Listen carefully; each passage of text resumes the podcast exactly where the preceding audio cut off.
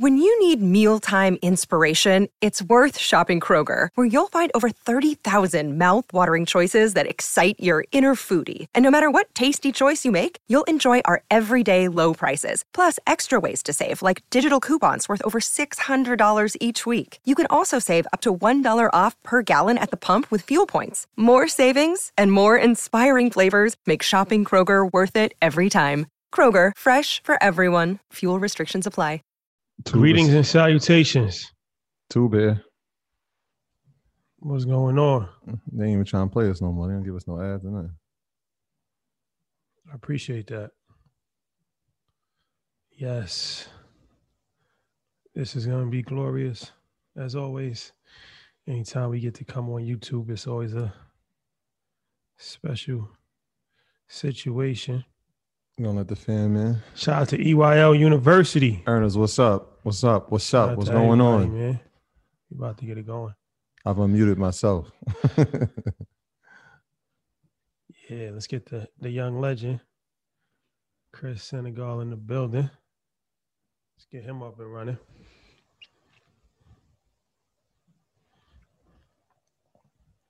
Peace, peace, peace, there you go. peace.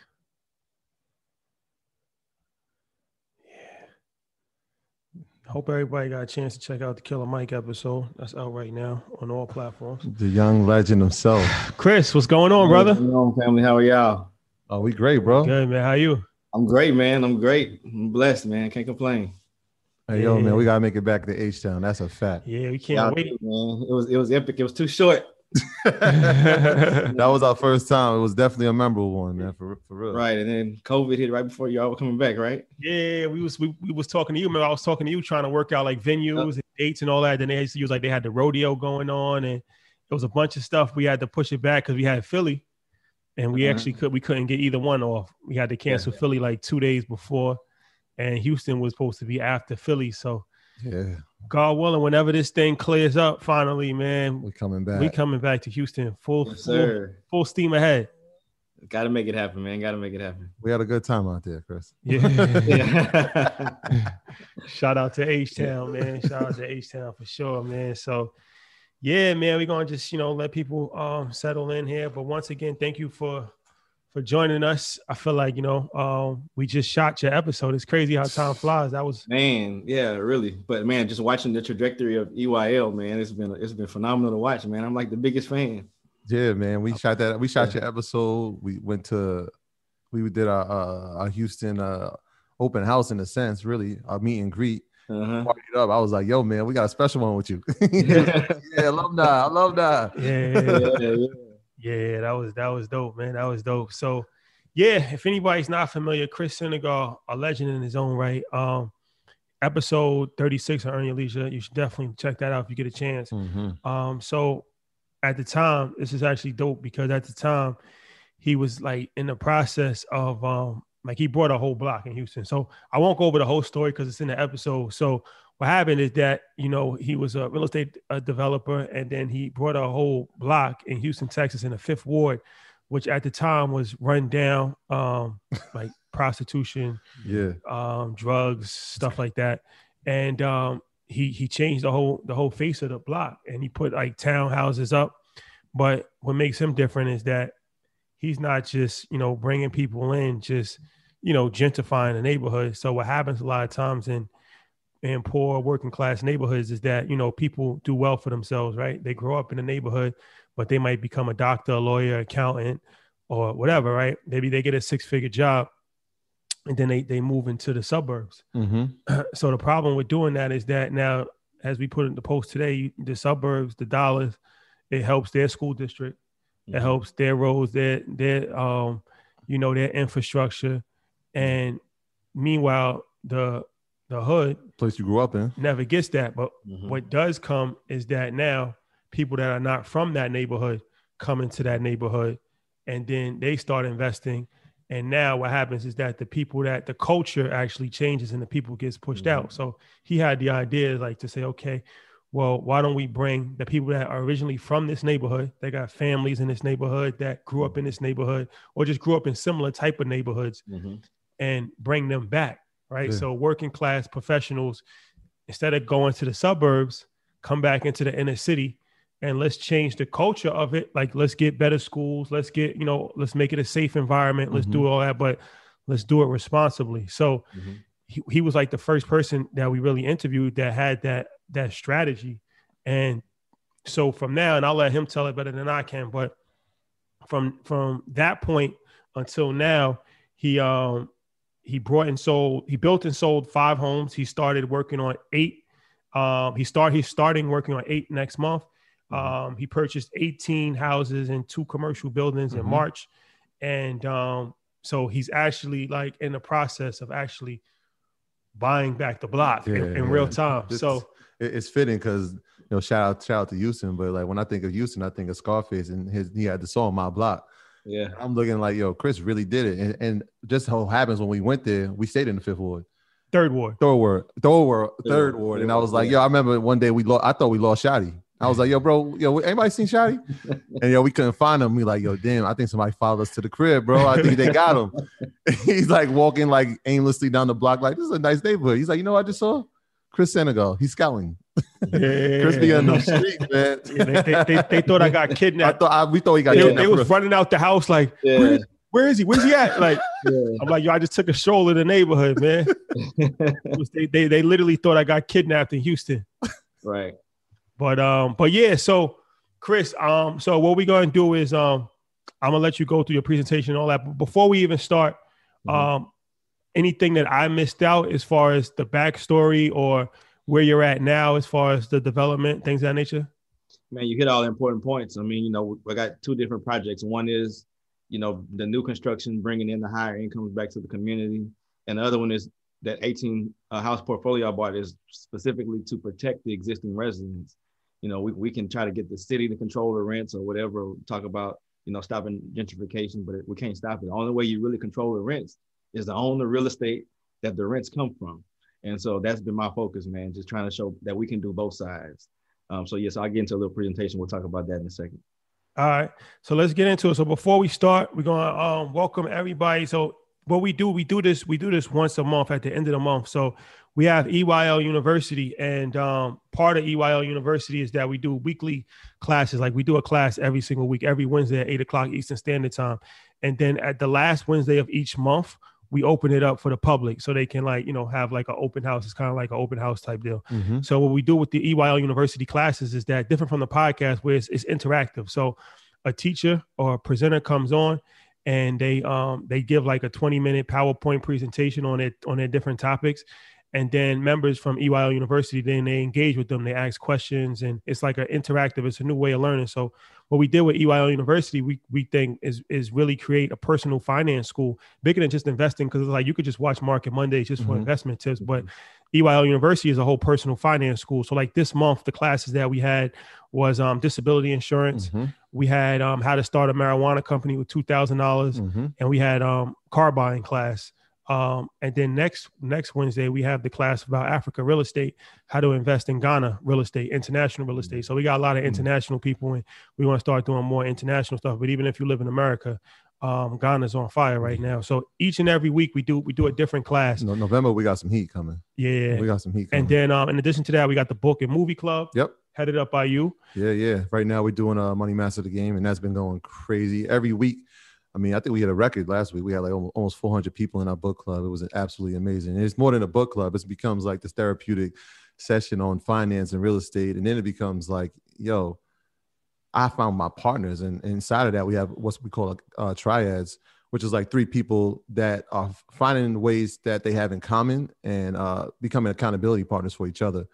So it's like, yo, that could be my business partner, or it could just be somebody that's pushing me to find my goals or reach my goals. And what we've noticed is like, this is this is dope. It's like sometimes you tell the person close to you your goals and they don't believe in you. But when you tell a stranger your goals, all they know is your goals. They don't know anything about you but the goal, and they try to help you reach. And I think that's one of the beautiful things that we find inside of our, our accountability triad. So it's dope. Yeah, so we got that. Then we got the private Facebook group, which is an investment group, and that's a community within itself.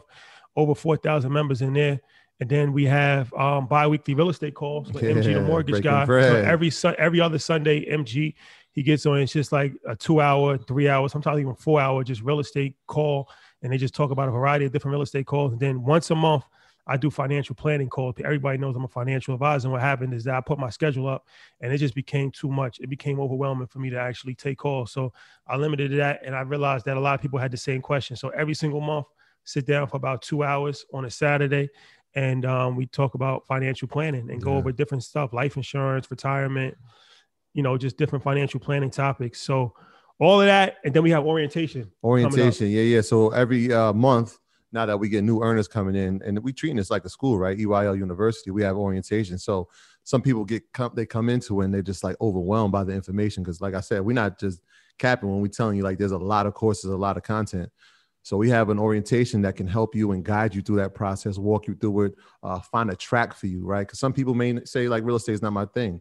Well, we got over 70 courses. What is your thing? And so you find a track and you follow it. And that's kind of what makes it dope about having accountability partners and triads is that you're going to find people who are on similar tracks. So everybody's pushing forward in the same direction, whatever direction you choose. Yeah, that's a fact. So, so yeah, so I say that to say this is like open house. Once a month, we do this open house situation, and um, it's a lot. It's a lot. So the reason why like the price keeps going and it's still undervalued. It's three hundred and sixty dollars for the entire year, but we're adding to it, so it's an ongoing thing. Mm-hmm. So as we add to it, we have different overhead. We have staff now. We have different, you know. So this we have we're running a promo code, mm-hmm. 40 percent off for the whole entire year. Annual membership, three hundred sixty dollars, which is like I said, that's like a night in Atlanta, um, for twenty four hours. Twenty four hours from from right now, twenty four hours, and then after that, you can still join. It's just you know slightly higher membership. It's like a stock. Once yeah, you get in, that's how we treat some it. people got in at ninety nine dollars, and it's only going up from there because it's just added value. We're gonna make this bigger than um, Phoenix University. Big fact. This this is gonna be the biggest online university in in existence. So I'm gonna put the link in, and it's only for the link because we try to make this as easy as possible. There's no code or anything. It's just a link. The link. I'm gonna pin the link in YouTube. It's in the it's in the description if you want to join. Forty percent off, 24 hours. So, Chris, let's get into it. Hey. All right, let's go. Let's go. Let me see. I'm sharing my screen with everybody. Does he have to do something to share it or? No, nah, he's a host now. Oh, okay. Yeah, yeah. yeah let me see. I, I got it here. Yeah, Chris is a tech guy, so I know he knows how to do this. An engineer in his own right. Yeah, Chris is. Okay. Let's see. Yeah, we see you over here. Okay, let me make sure it's not. Let me see. Slash over from beginning. There we go. All right. So how to buy the block. I, appreciate the opportunity, guys, for uh, y'all to have me on today. Um, this this topic is very near and dear to me because I've been an investor since 2008. Um, I did the typical fix and flip model, the wholesale model, and what I realized was that, man, sometimes you it's such a capitalistic uh, business, and you're trained by other capitalists that don't have the same background as you that they'll train you to do some things that actually come sometimes can't hurt the community, um, or, or they'll they'll teach you how to make money in the community but not actually own the community long term.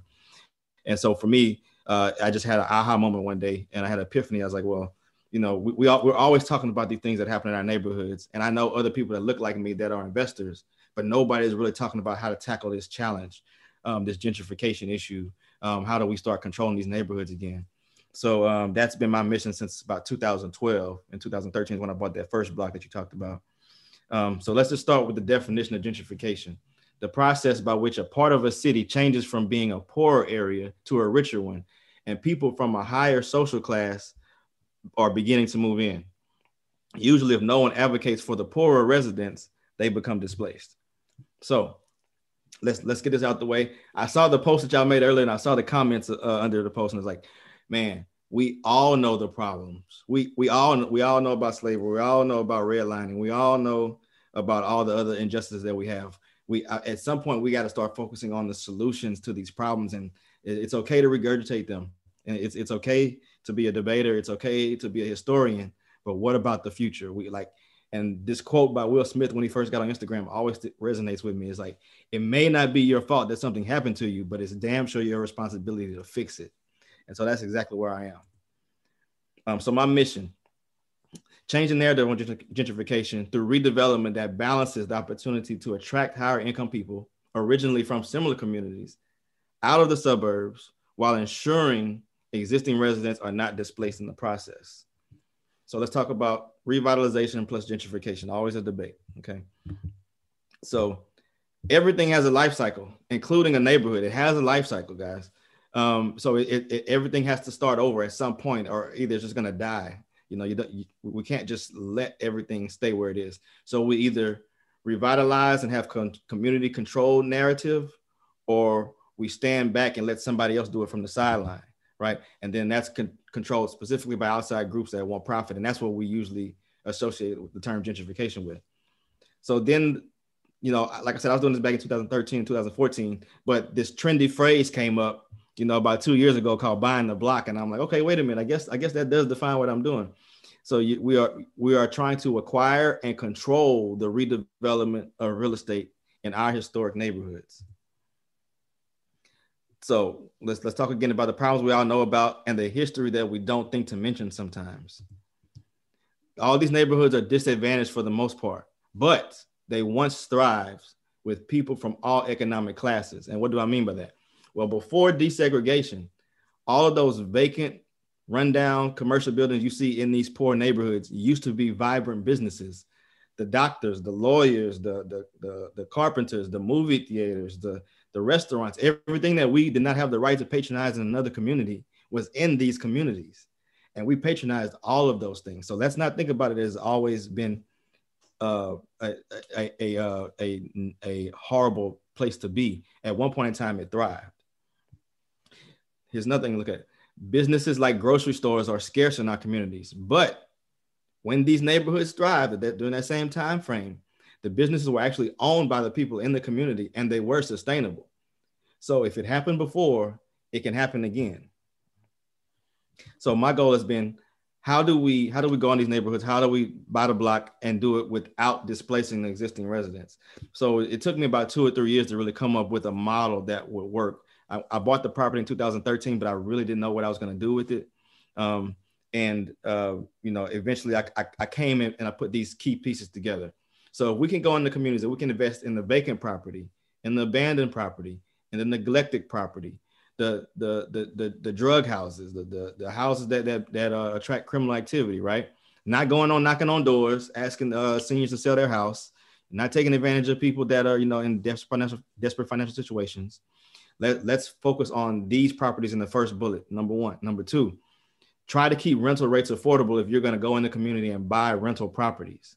Okay. That what that means is sometimes you're taught go in and renovate it and make it as nice as possible, which means your investment has to be larger on the front end. In exchange, you have to demand more for the rent, right? But if you can buy a, a, a rental property that's in decent condition and the tenant is happy with the way it is, you don't have to invest so much on the front end. You can still structure a deal where you get a good return if you're a good negotiator, where you buy it at the right price. So then the person can stay right there where they are. And the third component is one of the hardest components. How do we prevent home ownership uh, loss uh, due to higher taxes? That's going to be more of a political play where we have to get with uh, politicians that do this in other. It's, it's already implemented in some cities where if you've owned your home for longer than a certain amount of time, you're exempt from property tax increases. Um, and you know, so that's that needs to be something that we need to focus on in these communities to make this buy the block model really work without uh, being a detriment to the community. Okay, so when is the right time to buy in these neighborhoods? Okay, here's a couple of key points. I'm not talking about a war zone. I'm not talking about. I'm not talking about anywhere still it's super hood. You know, um, we, we, are talking about areas and communities where um, there's already some sign of something positive happening. Okay, um, and just remember, it, even if you see an abandoned community that, that looks like it has a lot of potential, bullet number two is very important. It's harder for you to, to spark this revitalization and get a return on your investment if you are the only catalyst. You have to go in the communities where there's already something kind of going on, and we still have an opportunity to step in front of it. And instead of trying to stop you know, the redevelopment and calling it gentrification. Let's participate in it. Let's control the narrative. Let's control parts of everything that's going on in the community. Okay. Uh, so things you want to look for when you see announcements of projects in the newspaper, on the news, um, city council meetings, um, from other people that are in real estate that you know, people that are networking with with developers or builders, um, people you know in your community that are, that are uh, investors. You know, when you hear these types of announcements, and th- that that lets you know something is coming. You know, the second uh, Burger King figures out where McDonald's put a, a, land purchase contract in, they're going to try to buy land right next to them, right? Same thing with Walgreens and CVS. So as the smaller guys in this play, as we're trying to independently control and buy back these blocks, we need to be following the big boys. You know, it's going to happen. We can't fight them. We can't stop them. So we might as well participate. Another good thing to look at is the city activity. Uh, when when when when a city activity picks up in a neighborhood um, on the private real estate side, okay, when a particular neighborhood where you didn't see any new construction before, now you start seeing for sale signs and you see active construction work going on. That's probably a good community, especially if it's one of our communities. Um, that's a good time for you to start saying, okay, this might be a neighborhood that I might want to look at trying to buy the block with. Okay. And then the city initiatives to spark redevelopment, that's on the public side. So when you see when you see the city going into community and they're repaving streets and they're putting in sidewalks and they're updating signs and they're putting in bike paths, they're doing all of that because that's kind of the extent that the, that the public, uh, the government can do to entice developers. They want developers to see this and investors to see this and say, okay, this is a neighborhood I want to be in. So if you look for these signs before all the houses have gone up and before everything looks nice, these are neighborhoods that you, that we should be trying to buy the block in, especially if they are communities. So how do we successfully execute buying back the block? Okay, so number one, when it comes to uh, buying blocks, if you're going to do something bigger than individual houses, you don't want to get a big plan together. You don't want to spin your wheels on things if you do not have site control. Site control is the single most important part of that process because what happens is you put this tremendous plan together, and either the seller decides they don't want to sell, um, or you don't have all of the properties together that you need for the project, uh, or they, they, get wind of something else and they, they increase their price on you. Um, and so all of these factors will end up with you doing all this work, all this planning, and then you have no property to actually use it for. So all that time and money is wasted, right? So there's several ways you get site control. Number one, just make sure you have the property under a solid contract at a set purchase price with a certain time frame on it. Okay, that way, um, if if it's one piece of property that you need for this entire project, then you know you have control of that. Number two is kind of you know obvious, outright purchase, but that's not practical in most situations. Just going out and buying a whole block and paying for it cash is not really practical. Um, and then the third one is an option to purchase. So if you have a, a project that you want that you want to uh, take on, and let's say it's five or six different owners, seven different owners, and you don't know if all of them are going to want to sell, you don't know um, if their price points are going to be reasonable if they do want to sell. What you want to do is execute options to purchase. And what that is, is you go from owner to owner and you say, hey, Mr. Owner, um, let's negotiate. Let's come to a price that we both agree on. I'm not buying your property today. But if you give me a year, you give me two years, um, and I can pull this thing together that I'm trying to do, you have to allow me to buy your property at this price. Okay.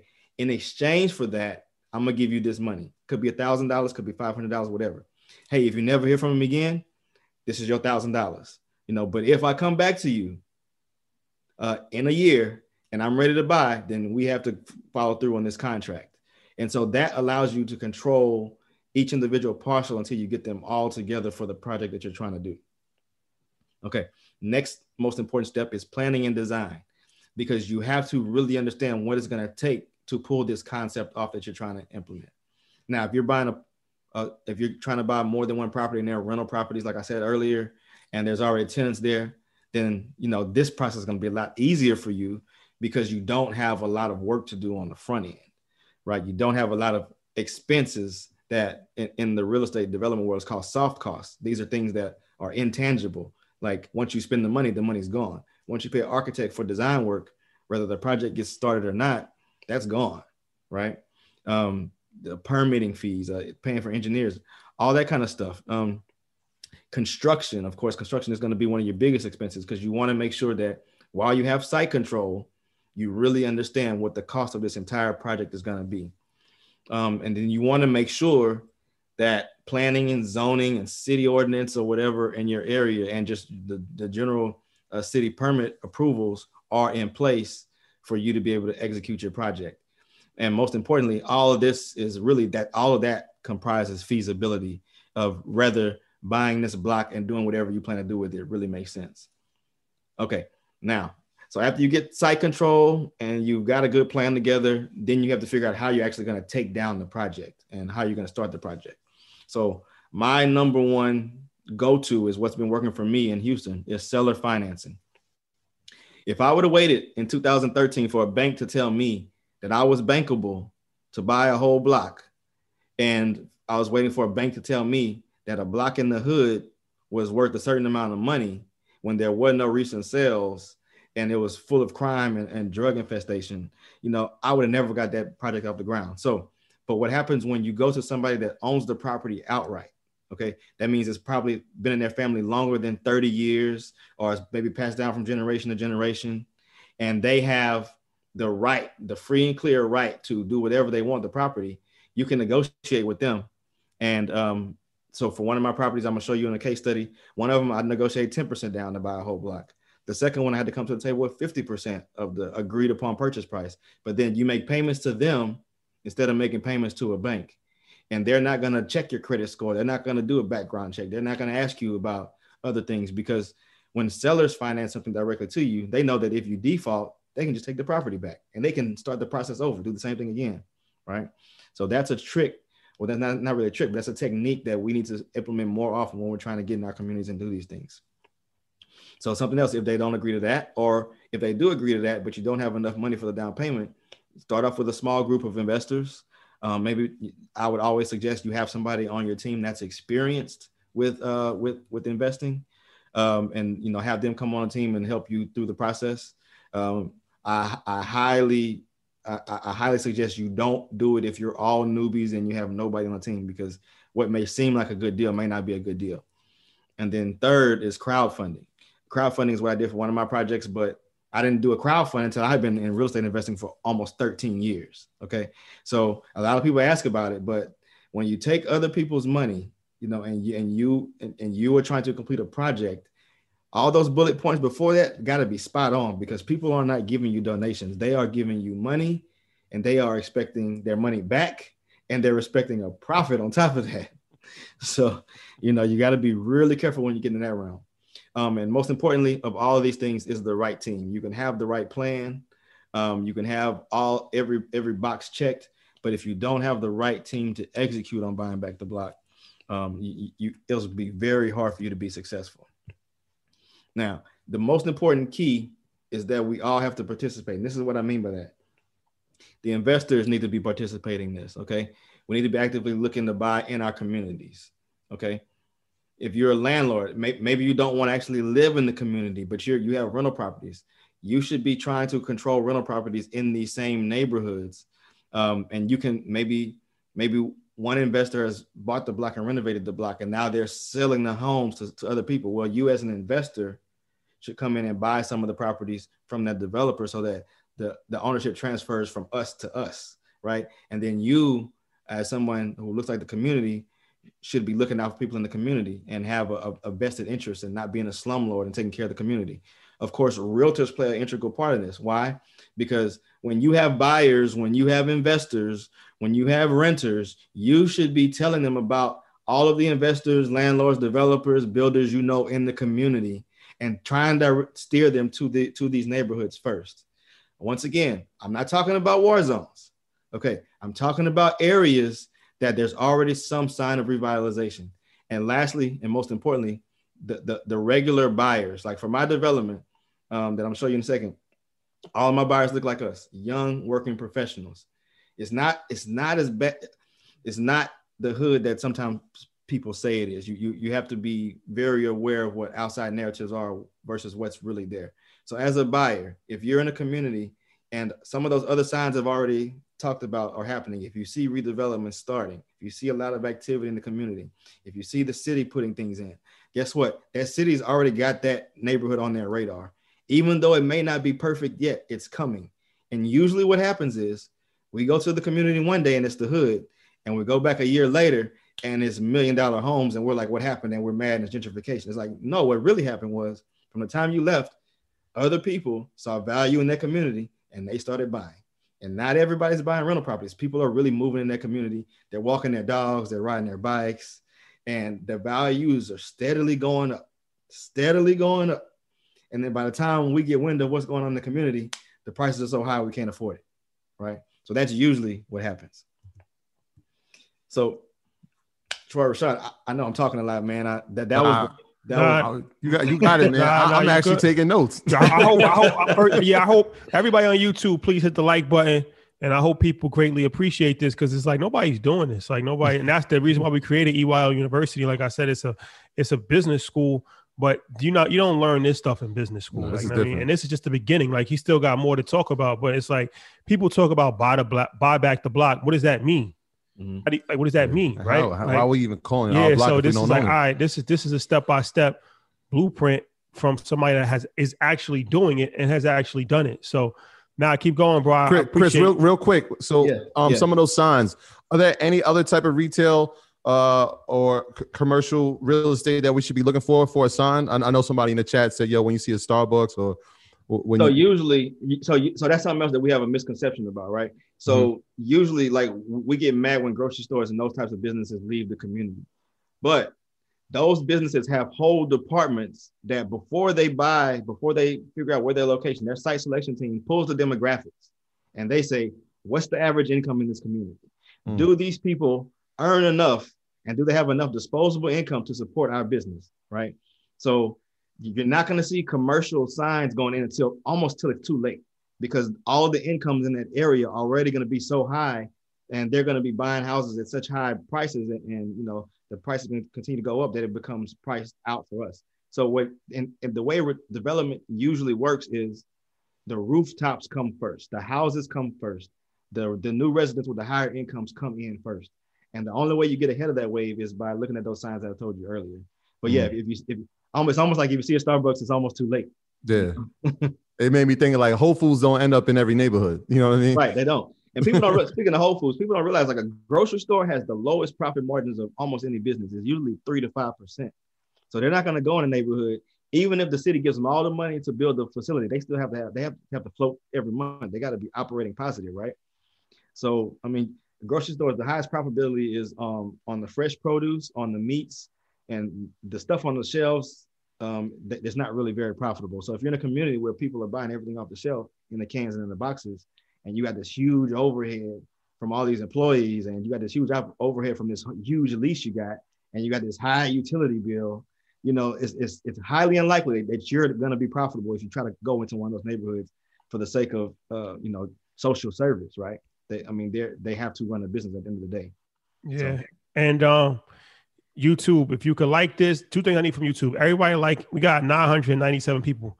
There's no reason why we shouldn't have 997 likes. If, if, if if you didn't like it, just politely comment why you why you thought the information wasn't valuable enough to like. It doesn't even cost anything. Doesn't even won't even burn a calorie. and then also um share it with somebody. Just go like this is life changing, generational changing information that we you know giving out right now. Like you know share it with people. And shout out to MG the mortgage guy.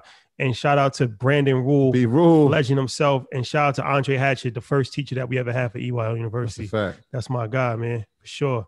We got, And, we got a um, bunch of legends in here. Yeah, yeah, yeah, that's for sure. fact. Yeah. For sure, for sure. So, all right, Chris. And then somebody said on, on YouTube, there's like a fifth ward isn't the hood hood. Yeah, that's kind of the whole point of what he said. Like, you don't want to go into the most Right. sli- slightly dangerous. You don't Yeah, want right. to. You don't. You don't want to invest in a full war zone. Like, Nah, slight, s- slightly dangerous. Like yeah, that. yeah. I mean, Slightly, it's, slightly. It's, it's something where the the, the the you know the criminal criminal activity is going down significantly, and there's more police patrols coming and all that kind of stuff. You know, you you, you have to be there. So. I mean, that's the only way you really participate in. And I understand the people that have like young kids or feel uncomfortable in those situations. Yeah, I'm not saying I'm not forcing you to. I'm just saying with my projects, I have buyers that specifically chose to come to communities, and they have had zero issues. Like they have had not a single issue. Um, so you know, it's, it's all about perspective. And we talk about schools and education a lot. Uh, thankfully, in a big city like Houston, there's a lot of charter schools, a lot of private schools. So you have alternatives to the public school system until that public school system catches up in that neighborhood. But in the same time, you think about this: if you buy, okay, I'll give you an example. Um, there was a lady that went to third ward, like the hood part of third ward, worse than where, where y'all stayed. But the first house had been renovated. Uh, middle-aged white lady uh, was like one of the last people walking out of an open house, and my boy was there, and he said that um, 90% of the people that walked through this open house in the hood part of third ward were white. So he said that curiosity got the best of him, and he stopped her and asked her. He's like, "Why are you here?" and what what attracts you to this area? She's like, oh, I bought my house in the Heights, in which is another neighborhood that's been gentrified for about 15, 16 years. She's like, I bought my house in the Heights about 15 years ago, and the neighborhood looked just like this. And my property value is going up $300,000. So I'm about to sell that house and come over here and do the same thing. And I'm like, well, man, imagine if more of us thought about that. Imagine what what the average household income or the average average household net worth would be for our community, and imagine how many of our children we could pay to go to college out of the equity in our homes mm-hmm. if we mm-hmm. thought like that. Mm-hmm. That's a lot of information. That's mm-hmm. that's a that's a gem right there. Very man. That's a gem right there. Yo, we gotta get to Houston, man. Yeah, I can't wait to come back to Houston. Yeah, we got yo, Mr. Dunlap, we're paging you. All right. Yeah, All I'm, right. I'm, gonna run through the case studies real quick. All right, um, let's go through it. So let's talk about Fifth Ward. People talking about it's not the hood, so let, let, let, us go through it. So settled in the middle 1800s, believe it or not, um, middle 1800s to 1900, it was actually half mixed. It was mixed, uh, white and black. Um, it was annexed into the city 1866. By 1900, it's a predominantly black neighborhood with thriving businesses. And don't believe me, let me show you. This is Lyons Avenue. This is the same street that one of my projects was on. This is this is from the 50s on Lyons Avenue. You see all types of businesses all up and down the street, and you see who's walking up and down the street. This was a segregated neighborhood at that point in time. Okay. This is the other way down the same street. I mean, I see tailors, I see movie theaters, I see pawn shops, you know, I see restaurants, everything's in the community, right?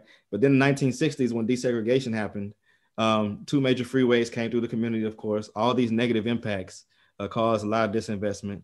And then some of the redlining impacts also uh, hurt the community.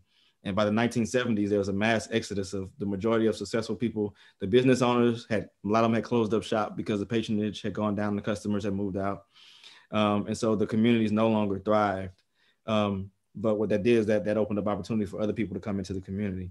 However, these are some of the other highlights. Like the picture at the bottom on the right was uh, the first uh, black hospital built in Fifth Ward, actually in Houston. That we had we had uh, you know re- recording studios. I mean, you know, these neighborhoods were thriving. So that that's the part that I, I want people to remember when we think about these neighborhoods. Um, they they used to be great. If we had a Black Wall Street in every city because we had to create our own we, we couldn't we couldn't patronize other other uh, other neighborhoods. So this is the freeway that kind of came through. This is the same street in the same vicinity, like one block off. But you see now, the only thing that's left, thankfully, the churches are still there, but the neighborhood is uh, a lot less activity going on. A lot, a lot of the buildings are gone now. So this is the property that I bought, which is in Fifth Ward. That's the same freeway that you see in the back on the left side, Highway 59. So in 2014, I, did what I was telling everybody to do earlier. I was watching the city trends, I was watching redevelopment, and it was going counterclockwise around downtown. And this was the last neighborhood that had not been uh, touched by redevelopment or gentrification. So I was able to negotiate with this owner to buy this entire block for uh, for half a million dollars and negotiate 10% down. Okay. So I actually sold a couple rental properties. I had an investor put in a little bit. Um, and I took control of this property. Everybody thought I was crazy. They, this was still the bloody nickel at that point in time, but I knew, I knew uh, just by watching the redevelopment trend, eventually it was going to come because this was like literally the last quadrant around downtown that had not been redeveloped. Okay. So I actually paid over market value. Here's why there was no sales, there was no comps. So if you looked at the tax records, that's the only thing you can go off of. It had the, the whole property worth about 350,000. But what I knew taking a calculated risk by watching the redevelopment. is like, well, if I'm not paying cash for it and I'm only giving him 50,000 right now and I'm I'm financing it for 20, 30 years, it's highly likely that by the time I get even close to paying this off, the value will have caught up and exceeded it. So what that does is almost puts you in a position where you're like kind of partnering with the owners. You know, you're telling them you're going to give them a little bit more over time than what the property is currently worth, but you have everything calculated and you know that by the time you you, you make whatever move you're going to make, the value will have caught up and you will have equity on the back end. So, okay, so I talked about this already. So, 2014 is when I bought it. 2016, the bet paid off. 2016, this is the south end of Fifth Ward. Uh, one of the biggest developers in Houston bought 136 acres that used to be KBR, used to be the national defense contractor, um, right next to downtown, right on the water and what we considered the hood. But of course, they always find value when you know when we don't find value. and they they put this big plan together to do this massive project. And so that was the first catalyst in the community. So this again, this is this is the project site that they got. You see where downtown is, and the star is where both of my projects are. So one of my projects is right here. The new construction townhome project where the where the grocery store is is right there. Now that's one mile radius. This one is like a little little bit more than three quarters of a mile radius where the other project is. Okay. This is what's going to be built on that site. This is not speculation. This is what's going to be there. Mm. Okay, they've already they've already cleared all of the old buildings. They've already done all the underground infrastructure. They've run all the utilities. They they did slow down a little bit because of COVID um, and some of the lumber price and stuff going up. But the CEO said they're still moving forward with the project. So after that happened in 2016, here's another creative technique you can use. I talked the owner into uh, converting from a owner finance note, which is like a mortgage note, to partnering with me. So what I said was, look, I still owe you like 300,000. Um, you can wait next 20 years to get it, or you can partner with me on this project and let me figure out how I can do some new construction. And then I can pay you out as I sell these houses on the back end, and you can be paid off in three or four years instead mm. of waiting 30 years. Okay, so he agreed. So what did that do? That took the mortgage off of the property. So now I am the primary uh the primary partner. He's a limited partner and I have this property, I can now go to the bank and say it's free and clear. I don't have any debt on it. right. So then I use the property as collateral as I started shopping to get the loans to do the redevelopment. But the downside, of course, what I talked about earlier, I had to go through 23 different lenders before I got approved. No matter how great my plan was, there was no established marketability in this neighborhood because there, there was no new construction. Um, even though the redevelopment was that close, um, it was really hard for me to find a lender that would uh, that would partner with me on a project. So you know, I had a private investor come in and put in uh, IRA money, two hundred fifty thousand. Um, she she's young uh, black uh, chick that worked for um, oil and gas company, worked for Shell for a while. She had a nice IRA that she was uh, that she wasn't using. It was sitting in the stock market, and you know, I showed her the vision. She believed in it, and she was like, "Okay, cool." I didn't take her money and spend it. I, t- I took it and put it in a bank account to show interest reserves to hope to hopefully that would try to sweeten the deal with the lender. So and, finally, and, Chris, not to cut you off, but yeah, we, we did a we did a class on self-directed IRAs too yeah. university. And um, I'm not sure if that's a path you went, but a lot of people don't even realize that you can actually use your retirement accounts like an IRA to invest in real estate without paying taxes. So I just wanted to throw that in there since you since you no, have IRA. That's, that's exactly right. When you have a self-directed IRA, you can invest in any asset that you choose and it's literally self-directed. You just have a a, a company that's a, basically a custodian for you to help you check boxes. But yeah, you can you can invest it however you want. So that's something that you can leverage in real estate. Um, so like I said, there was challenges with new, no new construction. Also, when I got ready to start the project, what I realized is like a lot of these older neighborhoods, there's a lack of utility infrastructure. So this old grocery store didn't have much plumbing, you know, it wasn't drawing much electricity. Um, and when I got ready to do my new project, I realized that the city was going to require me to update a lot of this infrastructure. So that's something else you got to think about if you're planning on doing projects on this scale. Um, something that you usually don't think about when you're just flipping a house or building one or two houses on a, on a lot, because usually that what you're building will not impact the infrastructure greatly. But when you're trying to do a bigger project, you do have to consider those things. So this talks about more 2017. Now redevelopment. Remember that first neighborhood I, call, I told y'all about? mm-hmm. the mm-hmm. Heights. Now, see, 2017, three years later, it's in the newspaper. They call in Fifth Ward the New Heights. That's how it happens. Once they start renaming neighborhoods, once I seen Sobro, yeah. South, Sobro, you know what Sobro is? No, what's that? South Bronx. Oh, South Bronx, yeah, South yeah. Bronx. that, that was one of the most dangerous neighborhoods, the poor, one of the most poorest neighborhoods in the in America, one of the most dangerous neighborhoods in America. It's still not the greatest, but yeah. When they started naming it Sobro, yeah. and they put like right. a Whole Foods and all of that, it's like, all right. Yep. Yep. Same thing with Dumbo. Say that because the official name for that for that south in the fifth ward now they're calling it North EaDo, which is east of downtown. So, yeah, that's another that's another thing too. Once you start to see names, because it's like even yeah. um um Noha, I think it was um North Ma- North Manhattan, no um no something. No, no, that was um Houston.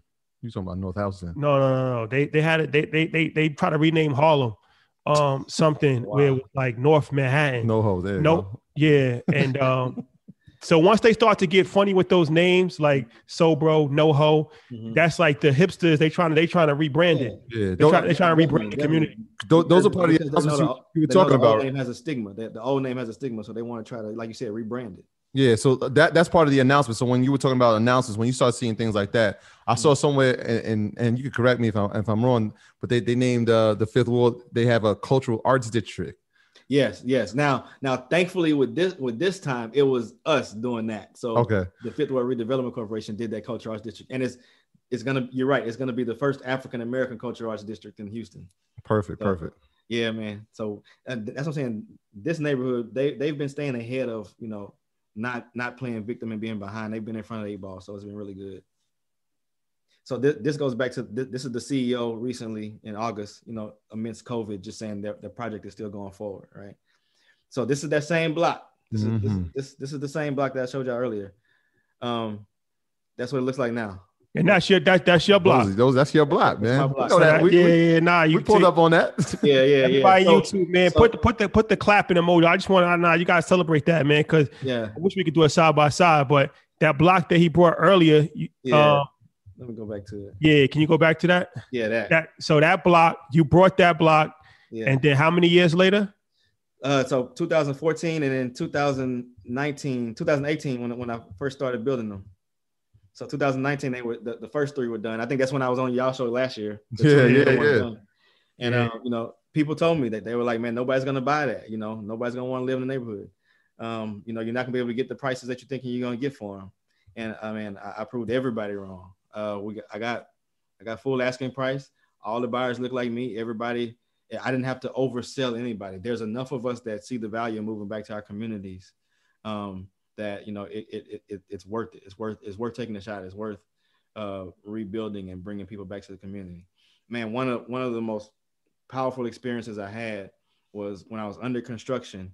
Um, it's two two black kids walk down the street, two boys. They were like maybe 13, 14, something like that. And they're like, "Man, are you, building rent houses?" And I'm like, no. I'm, he's, he's, he's like, uh, he's like, you, you, you work for the uh, the person that's building these? I'm like, no, I'm building them. He's like, oh, okay. He's like, who gonna buy these? I was like, well, who do you think's gonna buy them? He's like, well, they look like it look like white people gonna buy them. and I was like, man, you know, you know, well, you'll be surprised, young man. Know there's people that look like you that can also afford these types of things. And I was like, I had two of them under contract already. I was like, so actually, the first two buyers are people that come from a neighborhood just like you and went to college and you know they have good jobs now and now they're coming back and buying this and they were like man we didn't know that was possible but you know that sounds sounds kind of cliche but there's there's kids in that community that now have a positive re- representation they can see people that look like them that's our age pulling out their driveways and porsches and and audis and bmws and look like them that's the representation they didn't have before the only representation they had of successful people was illegal entrepreneurs you know Yeah. so, but that's all a part of buying the block, man. It's not just about you buying and you being an investor and just holding on to it. It's about creating opportunities like this as being in a development and building and and, and, and uh, enticing other people to come back to the community. So That's amazing. yeah. So fast forward. This is Fifth Ward now. You see all these prices over here, right? For four hundred thousand dollars. an hour. when I bought that first block, you couldn't you couldn't sell a lot for twenty thousand dollars. It would just sit. But now you have all this activity. Um, the yellow ones are pending, the, the, the green, the new listings, and there's a bunch of souls that that are in the community. But four hundred thousand dollars, you know, um, and uh, so this is one of one of the articles that they, they put me in the paper for, just talking about my projects. This is not talking about the second project. Um, so let's go back to the highway story. Um, so this this block right here is the second project. This is the 18 houses I was talking about with the two commercial buildings. This is that same freeway, once again, an infamous freeway. So, you know, we, we can continue to talk about these things and, and complain about them, or we can say, okay, we know this is there. We know this happened. Now, what are we going to do about it? Right? It's, it's our responsibility to fix the problem. So, the, the owners of this, the landlords, um, they had had this for about 20 years and they were uh, they were they were ready to retire. So not all landlords pass property down. That's another myth. Uh, real estate is not generational wealth unless you have taught your kids how to do systems and they see that it's worthwhile for them to take over that same investment that same vehicle. In this case, the kids did not want to take over it. So the parents were told that they should sell it. Okay. So, uh, and what would have happened if I didn't buy it? Because all, all that redevelopment, by the way, all those new townhomes, if you see my cursor up in the left corner, that's right there. That's all new construction right there. So, had I not bought it, uh, an investor outside the community would have bought it, and they would have done a couple of things. They would have came in and you know did the deep renovations, the you know, and then raised the rents. And if tenants can't afford it, oh well. Or they would have held it for a little while, decided to tear it down and build some new construction here. But for me, this was an opportunity to say, okay, on that other block, I bought that old abandoned grocery store in that site. I brought new construction in. Now I can show the other side of buying the block. We can buy the block and make sure we preserve the the the, the lifestyles and the, the sense of normalcy that the residents have that have been here long term. So the way you, you can do a project like this is since it's so close to redevelopment, it's so close to the catalyst that I talked about earlier, is that you can get your return on your investment through value appreciation okay? Because this property value is going to go up significantly. So you don't have to worry so much about cash flow solely where you have to raise the rents astronomically to get the return. This property value is going to double or triple um, but you know conservatively conservatively i'm saying it's going to go up 30 to 40 percent but every other neighborhood that's been gentrified lots that were worth 250 i mean were, worth 25000 are now worth 250000 so for this one this is the one i actually got to do the crowd fund on um, so what I did with the crowd fund, I'll go back to this slide. Um, the crowd fund is once I negotiated with the sellers the, to uh, to the purchase price, they wanted 1.5 million for the whole block. Uh, I negotiated them down to 1.25, so I, I negotiated them down a quarter of a million. Um, and you know what happened was since they they were sellers and you know they really didn't have accounting and all that kind of stuff. It, I told them, you know, even if you wanted to uh, if you wanted me to pay 1.5 for it, I couldn't go to a bank and get a 1.5 million dollar valuation because you don't, you know, there's no accounting records to show what the true revenue is for the property. There's not a lot of sales in the community. So, um, you know, what I would like to do is get you to, to you know, come down a little bit off of that price um, and work with me over a few years. Let me establish the accounting records. Let me establish all these things, and then I can go back and refinance. And one, and then once the bank sees the the you know the records, they can extract a true value for that entire block. And it'll be much easier for me to get them to give me 650,000 which is half of the purchase price than it would be for me to go and ask them for 1.5 million right now. And so that's the kind of conversations you have to have with sellers sometimes to, if you want to get creative. And they bought in um, you know so they owner financed it. They they wouldn't take 10% they wouldn't take 20% down. So so they wanted something significant. So 50% um, so what i did with that was first I secured a private investor that I knew that could back me um, on bringing the majority of that that uh, down payment to to closing if I couldn't raise it. But once I secured that, th- this is the opportunity I decided it was okay to do a crowdfund with, because the crowd like I talked about earlier, um, it requires you to have all your your I's dotted and your T's crossed um, because you're going to take outside people's money. And so with this, some of these residents in these houses have been living there for 20 years, literally. Um, there's there's mother daughters that live in separate houses on the property. There's niece and uncle that live next door to each other, um, and you know these are long term stable tenants, um, all all African American. Um, some of them, most of them, um, actually all of them, hardworking. I don't. There's no. There's really no Section Eight tenants here. These are people that are just hardworking but on fixed incomes, right? Um, so uh, for that, that made a good base case for me. It's like, okay, there's long-term stable revenue coming from the residential side of this property. These two commercial buildings over here were vacant. So that gives me upside, right? So I can buy it, know I'm gonna have all this revenue, which is about nine thousand, almost ten thousand dollars a month coming from here, and then I can go in and renovate these two, and bring in another seven, eight thousand dollars a month in revenue on the commercial side. Hmm. So that's what I did. So that's how I decided to package it up, and I decided to do a crowd fund and um, you know, I didn't know how successful the crowdfund was going to be, but it ended up being extremely successful. Uh, the most you can raise with this type of crowdfund, and it's SEC regulated, is a million and seventy thousand. And it took me seven months, and we hit that we hit that goal. So that gave us enough money to go in and renovate everything and pay off the uh, the short term debt um, with uh, with the bridge loan because I did have to close on it in March, which was before I had raised the full six hundred thousand. So I ended up using some of the private investors' money, but not all of it. So this is what the properties looked like before. Again, the tenants had been there long term. They were happy with it. So what I did was I just to reinforce that we were there to protect them and you know we were going to be good landlords.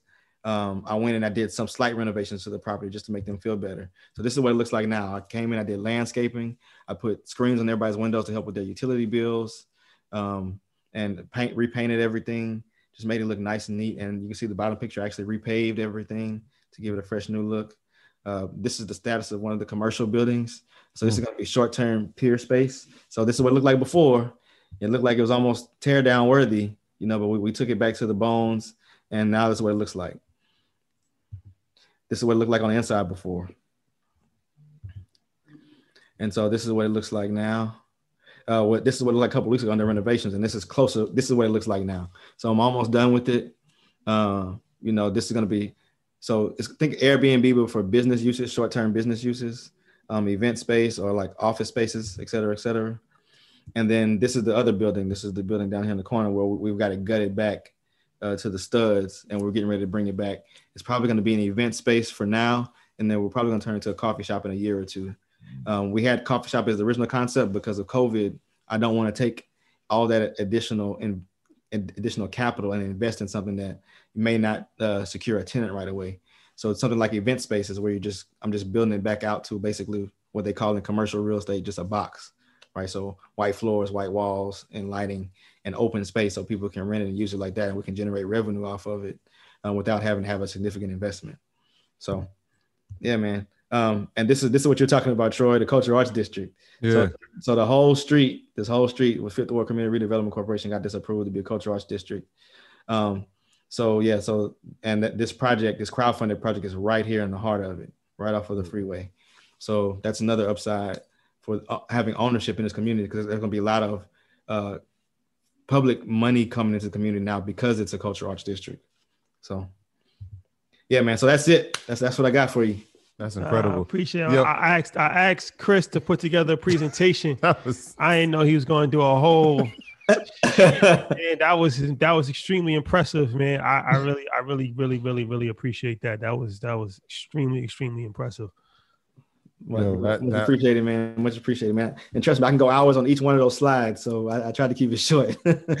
now, you know what the thing about it is, and we're gonna go into the best part of, of, the whole situation when people get to ask questions and answer the questions. But um, it's like you know we're in a political season right now, and obviously everybody should go out there and vote for you know whatever you think is the right situation to, to do. But nobody's coming to save you either way. Right. You can't you can't rely on you can't rely on government programs.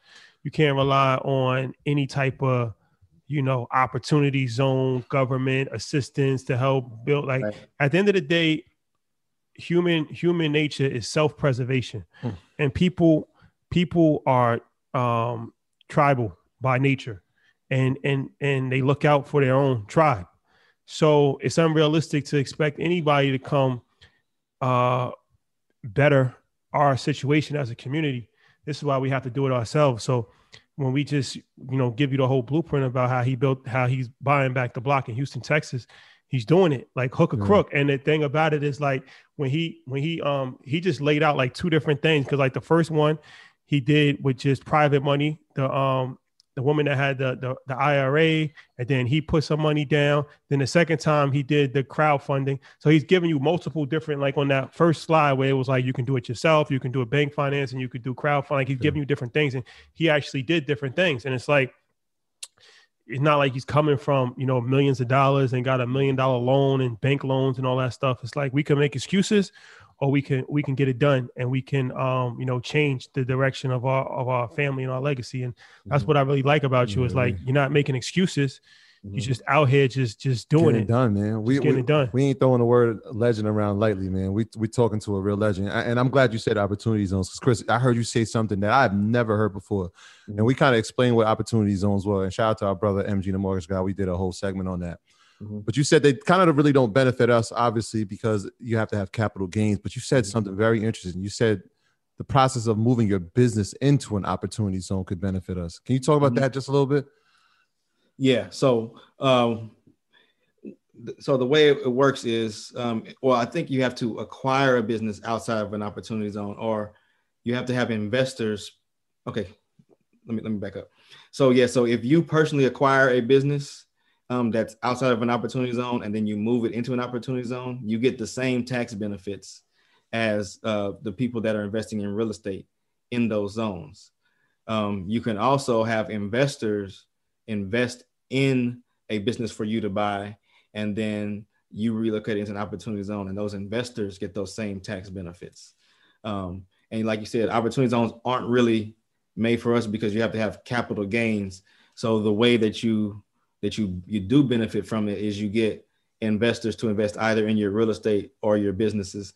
Get those those folks that do have capital gains to invest in your businesses, and then while you you may get a small portion of the actual returns from an investment, you, you know you uh, you have the ability to leverage all of their capital for whatever project you're trying to get done.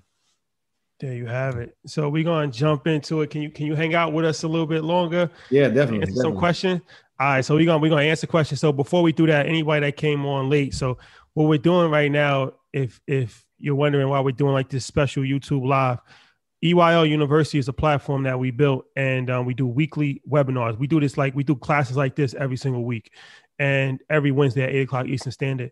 And the last Wednesday of the month, we open it up to the public. We put it on YouTube, so it's like an open house. Like you know, we feel like the best way to kind of you know put the product on display is for people to walk through, try mm-hmm. it out. Right? We have nothing to hide. So um, this is this is just what that is. So and outside of this, we do weekly classes. We got the book club, we got the movie club, we got the Facebook investment group, we got bi-weekly real estate calls with MG, the mortgage guy, we got monthly financial planning calls with me.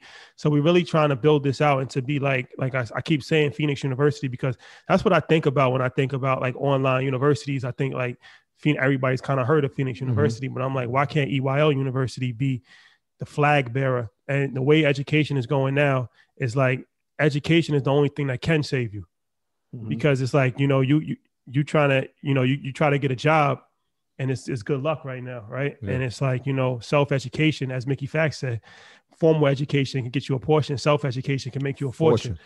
You're not going to learn any of this stuff in any ivy league school. Pick one. You're not going to learn any of this stuff in any ivy league school. That's just a fact. It's not my opinion. It's a fact. Um, and that has been told to us from hedge fund managers to vc capital um, firm owners, very high level intelligent people. They're like, yo, the information that you give, they're not teaching this in Stanford, like not yeah. at this level where people can understand it for damn near free. So if you're interested, EYL University, like I said, this is an open house platform that we do once a month. Um, and we're running a special promo code, 40% off. Uh the price goes up in 24 hours so 8 o'clock tomorrow but it's 300 like 300 dollars 340 dollars. Yeah somebody just said that this class itself is worth the price yeah for the, for the whole for the whole entire year. It's like you know it's like that's a fact what can you mm-hmm. what can you do with that? That's, that's like what a, I said. No that's a few bottles of Ciroc like one bottle of Ciroc when, if, if, yeah, in the club. In the club for that's sure. a fact. Yeah. That's a fact. Ain't, so, ain't, ain't, no theories ain't no gimmicks man. We giving it to and, you and, real life from real life people man. and there's no code because before a lot of people was asking about the code it was issue. So for 24 hours we took the code off but it's a special link. You can only use the link in the YouTube description or the link that's pinned in YouTube. So if you're watching it, that's the only way you can get that. It's not on the website. You got to go through that link. I'll put it in the, in the chat again. But yeah, mm-hmm. let's go to my let's favorite part. So this is the so the classes work like this, where the presenter comes on and they present PowerPoint presentation, and then afterwards, the public EYL University members gets to ask them questions. And this is the my favorite part because this is like mentorship in a sense where it's like you watch a podcast and that's great, you get information, but people have questions. You try to DM these people, you know, it's hard for them to respond back. So this is the part that actually to me is even the best. People get a sense of this in Market Mondays, but that's just a sense. Like this is what we do every week where people ask questions and they actually get to engage with these high level educated people. So let's let's get to some some let's some questions. I'm gonna go to Houston native. And shout out to Julian Gordon. That's our guy. Shout what out up? to what up? Julian what up, Gordon, um, EYL professor, a legend in his own right. That's a fact. That's a fact. Uh, I'm going to my boy straight out of Houston. Darius, unmute yourself. You've been unmuted, bro. Hey, what's going on? What's going on? I'm in the hey, building. Everything yeah, good, man. How you? What's good with you, bro? Man, I cannot complain. I cannot complain loving the fact that we that we uh went the gentrification and buying back the block route with this one. I was definitely happy to uh to hear and see see that post right there, man. Chris, how you doing? I'm good, brother. How are you? I can't complain. I can't complain at all. Um, I guess my question is is my question is not necessarily general, but as far as gentrification is concerned, Mm-hmm. um, you spoke a little bit about identifying neighborhoods Mhm. or zip codes or uh, just specific areas that may be ready to go through gentrification. I'm in Houston. I'm I'm, I'm downtown right now.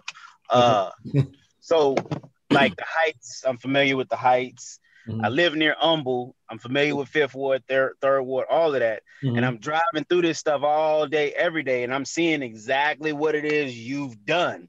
yeah.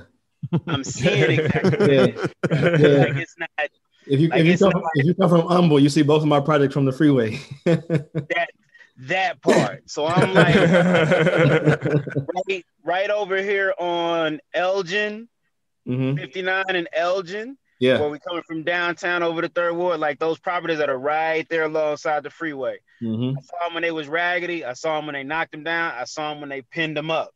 Yep. So I'm looking at it and I'm like, okay, so how do I go about identifying areas that are on the cusp or already in the process of the gentrification? Mhm. And then as far as getting in on that, I like the way that you built that you built that out. So like, my question is, is like, you you still doing your thing in Houston. So is there an area that I can kind of just be like, okay, this is what Chris was talking about right here.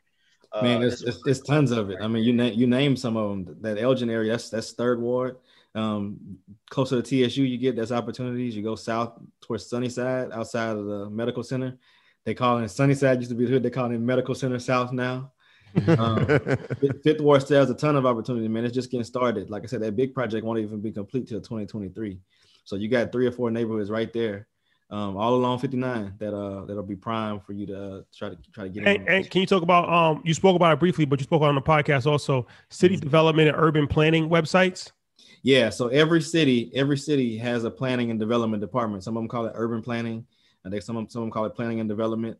Um, but in that in that uh, sector of the website, there's always their plans. They have five year, ten year, twenty year plans. Um, some of them we posting uh, the different variance requests that are coming up for different uh, developer projects.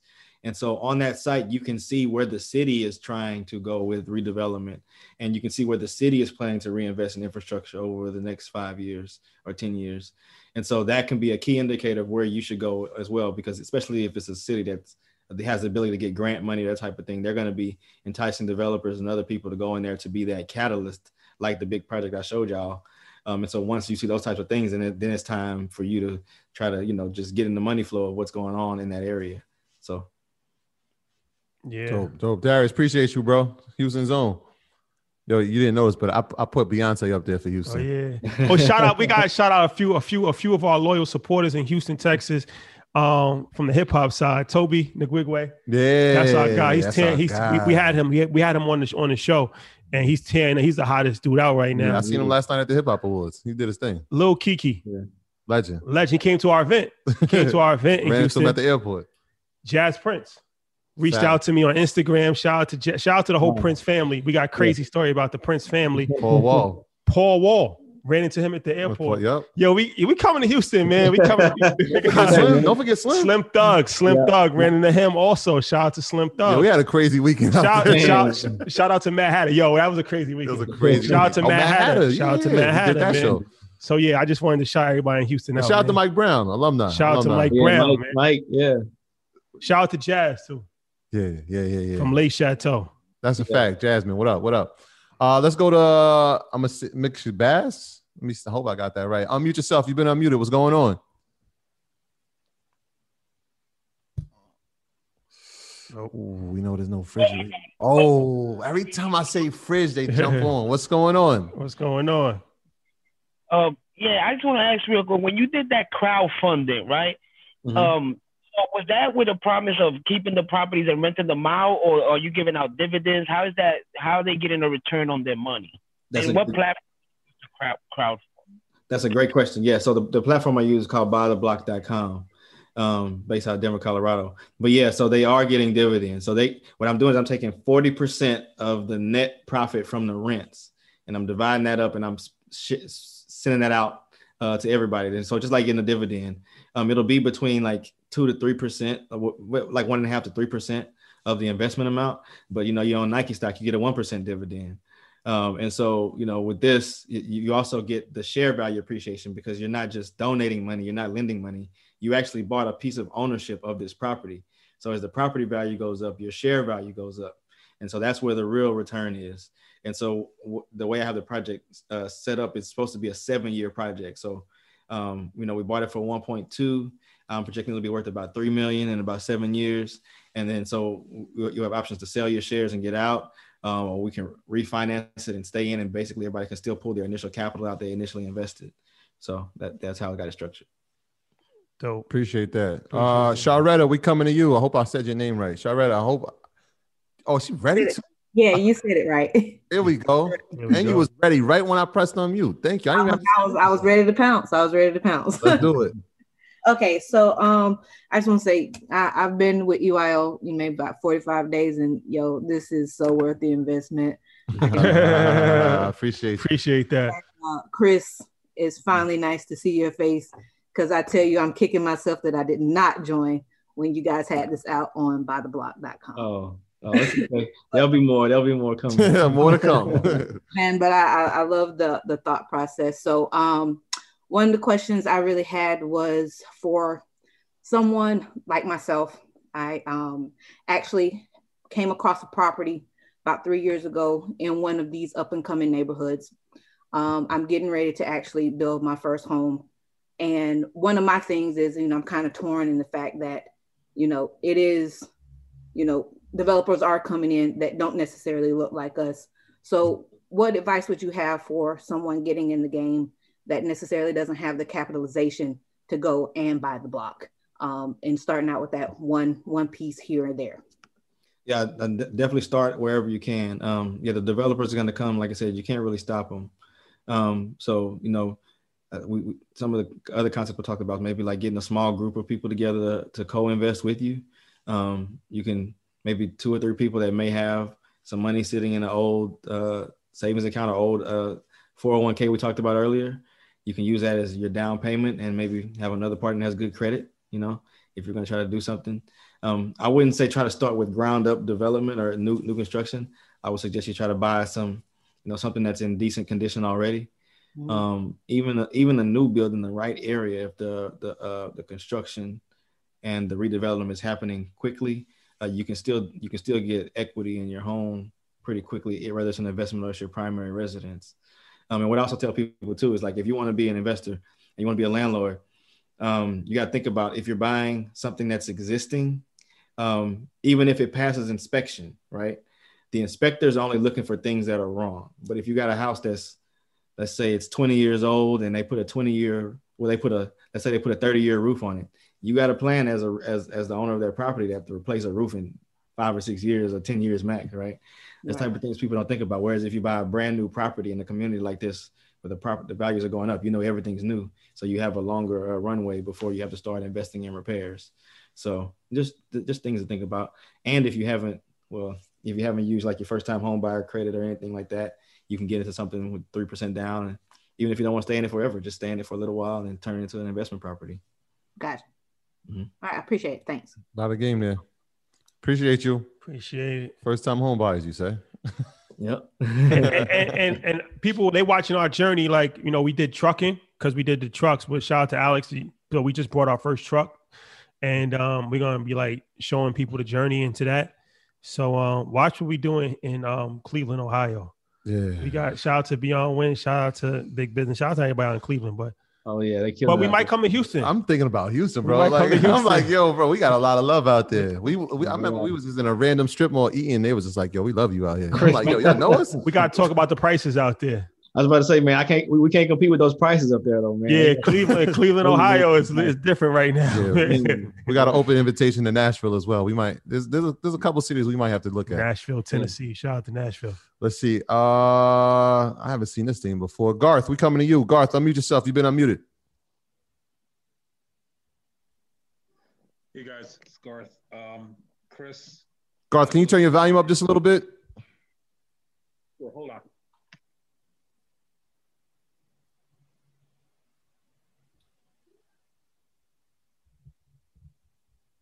You there, Sorry, go- There you go. yeah, All right.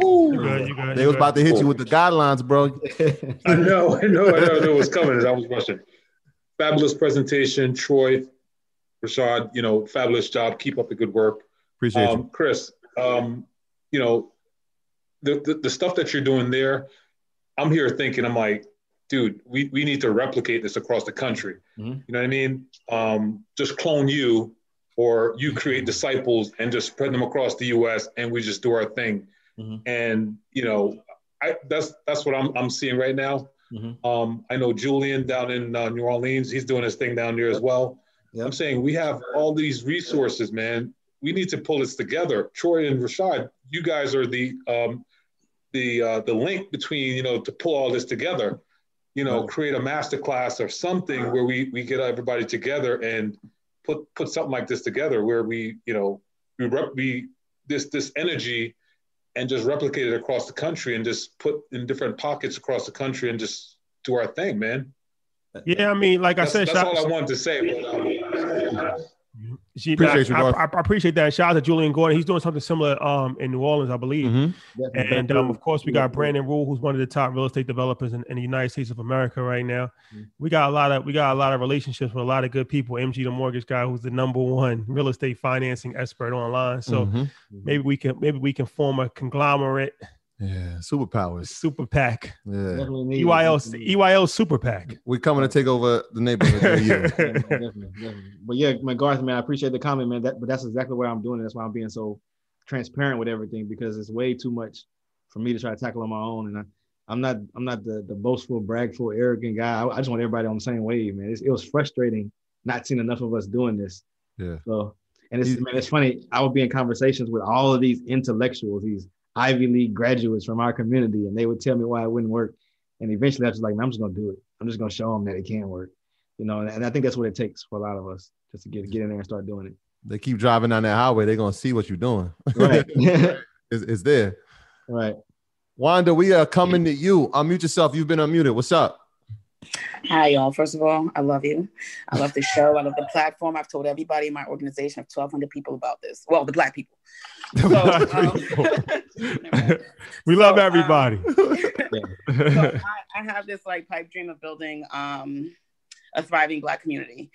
And I call it a pipe dream because I, I like the strategy that you're talking about in terms of going into an area that's on the verge of revitalization or gentrification.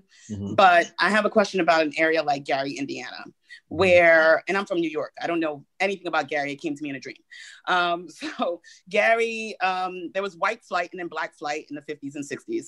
Um, industry left the place. And right now it's virtually abandoned over the past 40 years. But slowly but surely, like I heard that there's a hotel coming to the beach area and there's an um, investment in uh, building a new school.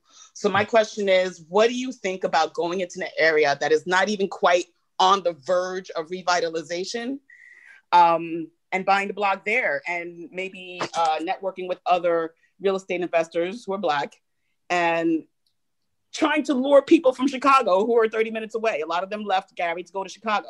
Mhm. What do you think about that as a strategy? Is it really a pipe dream? Should I move forward or should I look for a place that is already um, gentrifying or revitalizing right now?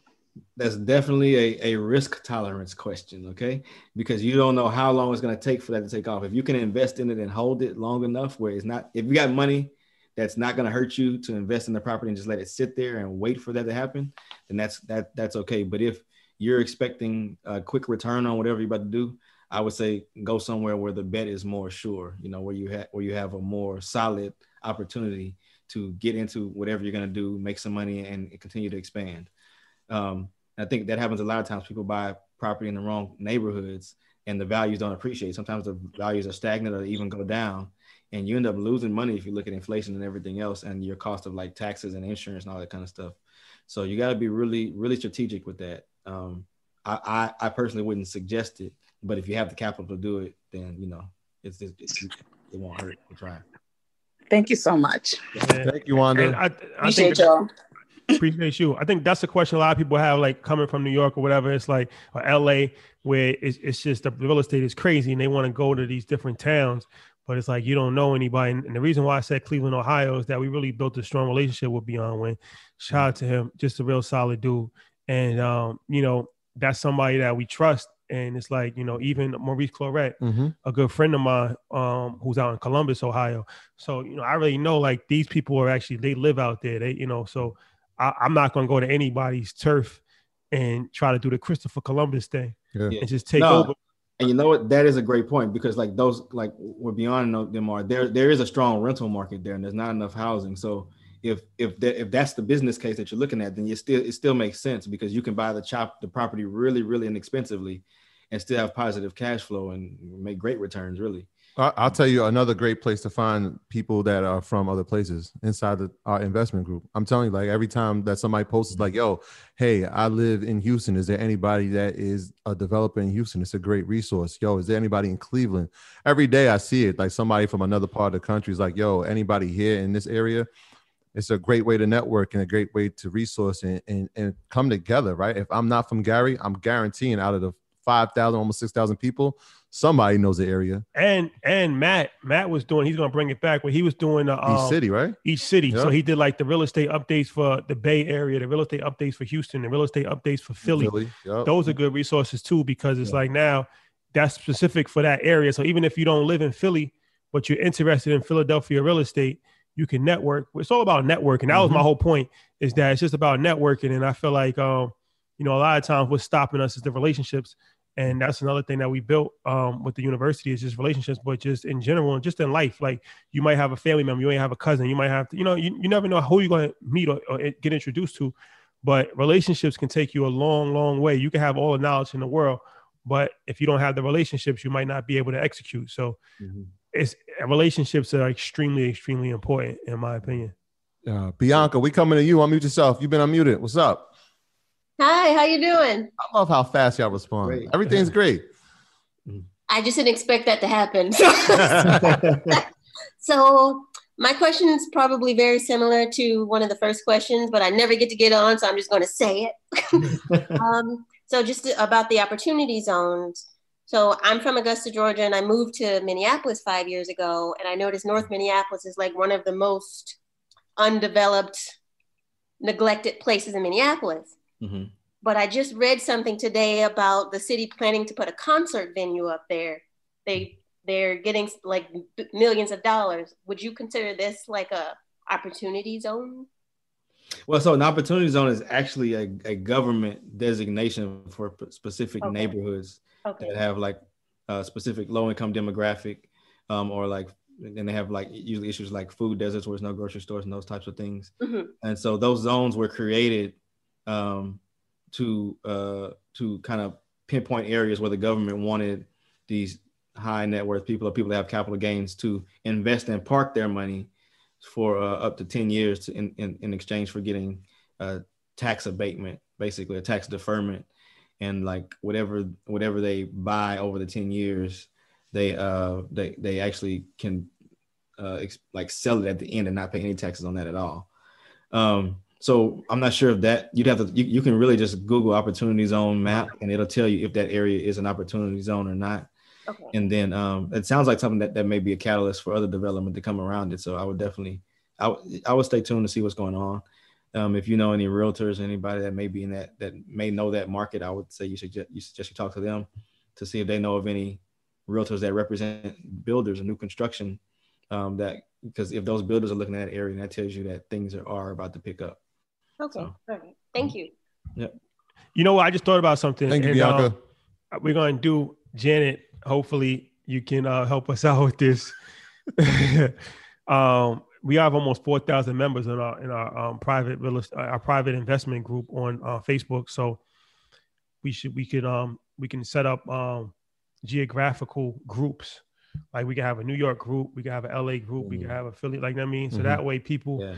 um can they can identify themselves by like where they actually live Mhm. and like i said even if you don't live so even if you live in new york but you might be interested in houston real estate if there's 300 people from houston in a houston group now you can network with them and that gives you 300 people that you can actually you know reach out to and build with so Exactly. we're gonna get that done Janet, you heard that. Janet, thank you in she, advance. She about to blow up. I'm- I guarantee by seven o'clock, I'm gonna have 14 text messages. Shotty said, Shotty said it. i appreciate that Uh man, let's go to a new name. Oh, Whitney. I haven't seen this name before. Whitney, what's going on? Unmute yourself. You've been unmuted. Hey guys, uh, thanks for this uh, this awesome information. I appreciate. It. I appreciate everything that EYL is bringing to the table. And I'm a newbie. I've only been a member about uh, about a month or so, um, but I'm really happy to be here. Welcome to the fam. I appreciate that, bro. Um, I got a message for Chris. Um, I uh, serve on the political side and the community side uh, for mm-hmm. a lot of uh, housing agencies or community mm-hmm. redevelopment uh, boards and economic development boards. And I do that, as I said in the, uh, actually put my question in the thing, um, just so I can be at the table and hear about deals that are coming down mm-hmm. and actually bring it back to our community. Mm-hmm. Um, but I get a lot of pushback from our community because mostly I think because they just they they see that their communities are being changed and mm-hmm. and they feel helpless to get involved mm-hmm. um, or helpless to do anything about it because they don't have the financial wherewithal to do anything. Mm-hmm. What um what are some strategies that you've used or that you've seen used that actually uh, help to engage local communities, particularly our community, Black people, um, and bring them along through this process? Man, you know, it's it, it's tough. I mean, I, I thankfully the projects that I have, they, they kind of see something different and they see that I'm not displacing people. But for the for the a lot of times people are are just adverse to change, right? Um, so I think the best thing that you could do probably would be to bring in a group of uh, investors, if you know a group of investors or developers that may be of the right mindset, and have them come and talk to the community. And you know, if you if you know where the projects are going and you know what's coming, put the put that group in front of the projects and let them, you know, be, uh, interface with the community and kind of bring some of the the amenities and services that the community may be looking for or explain to them why it's not the right time for certain things. Like, you know, a lot of the communities, like like I said, they'll they will want the grocery store now and they'll want this and that now, but they don't want the new housing. You know, they don't, and you have to explain to them, well, this is why you need that. This is why you need uh, some people that look like you in the community that earn more money so that it can be attractive for Starbucks or it can be attractive for the grocery store to come back. Um, so a lot of it's just open communication. Um, but th- there is no cookie cutter answer, man. You, are never going to get everybody on board, unfortunately. But I mean, you know, you can kind of turn the tide a little bit by doing some of those things. True, true. I appreciate that, guys. Thank you very much. Winnie, appreciate you. Oh, here we go. My guy's here. Arthur. All rise. King Arthur, you've been unmuted. peace, peace. What's good, fellas? What's going on, bro? Slow motion. How y'all doing? Yeah, we good, man. We good. No doubt. Hey, uh, Chris, man, definitely a big fan. I'm, I'm actually an investor in the uh in the Lyons Avenue project. Love it. I love it. Yeah, I, I um when uh I actually right right before right as COVID hit, I got I got into the uh, project and I joined EYL. That was kind of how I split the bread up for it. So getting on all cylinders, huh? exactly. definitely uh looking forward. Uh, definitely a big fan. Been following the Mod project as well. Congrats on that.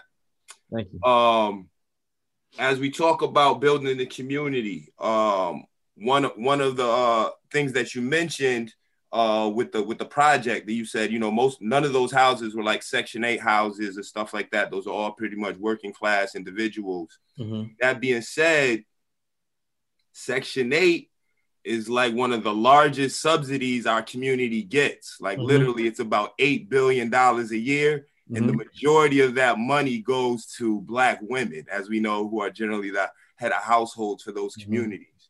Mm-hmm. And so, as you're building your plans, and as you know, you speak on others and how they should expand.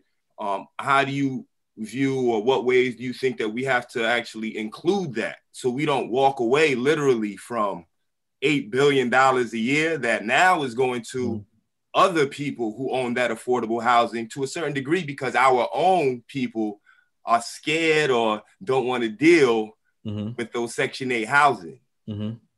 Yeah. So, yeah, number one, let, let me point out the reason why I, I, pointed that out earlier is for the opposite reason, right? Because we all we automatically assume everybody in these neighborhoods is all um, strictly on government assistance, but there are some people that are just hardworking that you know on, on, fixed incomes. Now, as far as the you know the, the single women especially or anybody that's on section 8 um, i think that with the right landlords in place and uh, I, I, think it can actually be a better system because you know if we are the ones controlling the real estate and own the real estate and those are our tenants then we'll, we'll probably look out for them a little bit more than somebody else that's you know living across the country or living in, in another neighborhood that doesn't really care about the community. Um, but most importantly, when you talk about a way to uh, leverage home ownership that we don't really talk about, um, those those vouchers can be used for mortgage payments, just like they can be used for absolutely. Rent. So educating more of the people in our community about how to get their credit together to get uh, in, into a first-time home buyers program and get a, a down payment assistance grant, and then convert that same voucher over to something that can help pay the mortgage. We can create more home ownership in the community using that same tool. So so um so in a way for those for those who are looking how to replicate what you're doing on a smaller scale, one of the things they can do is look to take advantage of those government programs and using mm-hmm. their own home buying, i.e. Matt's home buyers, home buyers uh, course, you know, using those types of things in their own personal lives to, to, to kind of replicate on a micro scale what you're doing at the macro level. Definitely, definitely. And that's actually a way for people that have existing rental portfolios if they want to get out of them. A lot of people are converting over to owner finance. So um, so basically the same tenant stays in the property, but now they're they are buying the property. So now they're responsible for the insurance and the taxes and all those things. So if you have a section eight tenant and there's a house that you don't want to get, you know, you, you may not want to keep in your portfolio, you could actually sell it to them. Mm-hmm. Um, yeah, and create a homeowner out of one of your tenants, especially if they've been loyal, long-term tenants. You know, um, it's, it's, a, it's a million ways to uh, to be, to make that program benefit us more. I appreciate it, brother. Thank you, Arthur. Uh, Arthur, one one last. I just want to ask you a question because you're one of our most prestigious students at EYL University, and you always tap into every single thing we, we got going. Um, how how has your experience been with EYL University? It's been it's been fabulous, man. It's been fabulous. I, I listen. I went to a prestigious all boys prep school in high school, Avon Old Farms. Um, I could have went to all, most of them the Ivy Leagues. I ended up going to George Washington University. You know what I mean? That's very prestigious school. Yeah. Absolutely. You know what I mean? Um, however, in terms of the actual practical knowledge that I learned outside of me just working and doing the things that I did in my career, I would say this has definitely been one of the most comprehensive uh, uh, education platforms that I've ever been a part of. You know what I mean? You guys brought me to Chris. You guys brought me to Matt. Uh, you brought me to Beyond. You know what I mean? Um, wow. And so, in terms of actually executing and getting things done, there's, there's, there's, there's nothing better. You know what I mean? I was an econ major. I was a finance major. All of that stuff, and it, it doesn't come close to the practical knowledge. All of that stuff that they're gonna teach you in the schools, you can go Google that. But this know how this get it done, this this this this uh you know get the seller financing and transfer that into into a private investment for the IRA and then transfer okay. that talk, talk to them bank getting it done. You, they're not going to teach you that at Harvard or nowhere else. At Harvard, they're going to teach you the exact opposite of what Chris is teaching. They're going to teach you how to ultimately rape your community. Chris is going to teach you how to get it done and get the bag. So I appreciate you fellas for it. I'll always participate. I'll always speak highly. And, you know, uh, appreciate you guys for always letting me rock. Appreciate King you. Arthur. Appreciate that, brother. Most prestigious. Arthur, man, he's extremely, extremely intelligent guy, man. He used oh, to be a market, man. used to be a market maker on Wall Street. Whew. Wow. That's our guy. Yeah, so that this means is, this is another one of our of, our dudes, man. Pop, what's going on? Unmute yourself. Oh, what's going on? Yo, we uh, missed you Sunday, bro. Man, I was struggling without without. it's all good, man. I'm happy you're here now. No, I'm making sure I'm coming back. I was like, I ain't never missed another another episode ever. like, but um, yeah, no. Um, thanks for all the information, Chris. I just have just one, you know, short question. Mm-hmm. Throughout the whole process that you've done, what would you think is like the hardest uh, step that you had to take, like before you got to where you at right now? Man, I would say every every step is, has its own challenges. Um, I would say the most the most difficult things I had going was when I was trying to um, figure things out on my own and not find somebody that was an expert at what I was trying to get done and, and putting them in place to do something to help me out. So, I mean, that, that's really been the biggest thing, man. Um, I would say with the, the new construction project, like the roadblock with the infrastructure was pretty tough. Um, and having to negotiate with the city to figure out, you know, a, a solution for that. Um, and let me think on the on the crowdfund side, I think that the hardest part was getting the deal done on the front and just negotiating with the sellers and making them understand, you know, why I needed them to come down on price and why I needed them to sell their finance to me.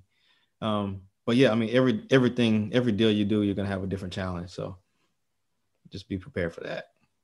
Appreciate you, Pac. Shout out to Appreciate it. Chicago, man. Chris, can we get like 10 more minutes of your time? Yeah, yeah, let's go. Uh, Yeah, let- somebody on YouTube, shout out to yes to real estate. They they they uh sent a couple Andre. messages. You you read that message? No, I know Andre though. Yes, to real Okay, estate. okay. Yeah, he, yeah, he said it's Andre. Uh, yes to real estate. We're we're breaking ground on our four townhouse in Fifth Ward in two months. We're three blocks from you. So Yep, yep. Y'all, y'all taking over the whole. Y'all taking over the whole neighborhood. I love it. Definitely, I love it. Definitely, definitely. Melissa, what's going on? You've been unmuted. Hi, how are you guys? Everything's good. Good. How are you? Thank you so much for having this open forum. It's been very informative. I got on a little late, but I will rewatch. I did want to ask Christopher a question about um, buying back Harlem. And what do you suggest? I'm born and raised here. I've been approached with a lot of negativity in, trying, in terms of trying to open up a business. However, a lot of businesses have closed due to COVID. And I just kind of wanted to know a way on how to approach that. Wow, that's a very there, there's a lot of variables in that equation, right? Because um, number one, the type of business you, you're going to want to start. Um, and then when you see a bunch of businesses closing, don't think it's for no reason. You know, they they're closing because they they they tried to stay open and they couldn't.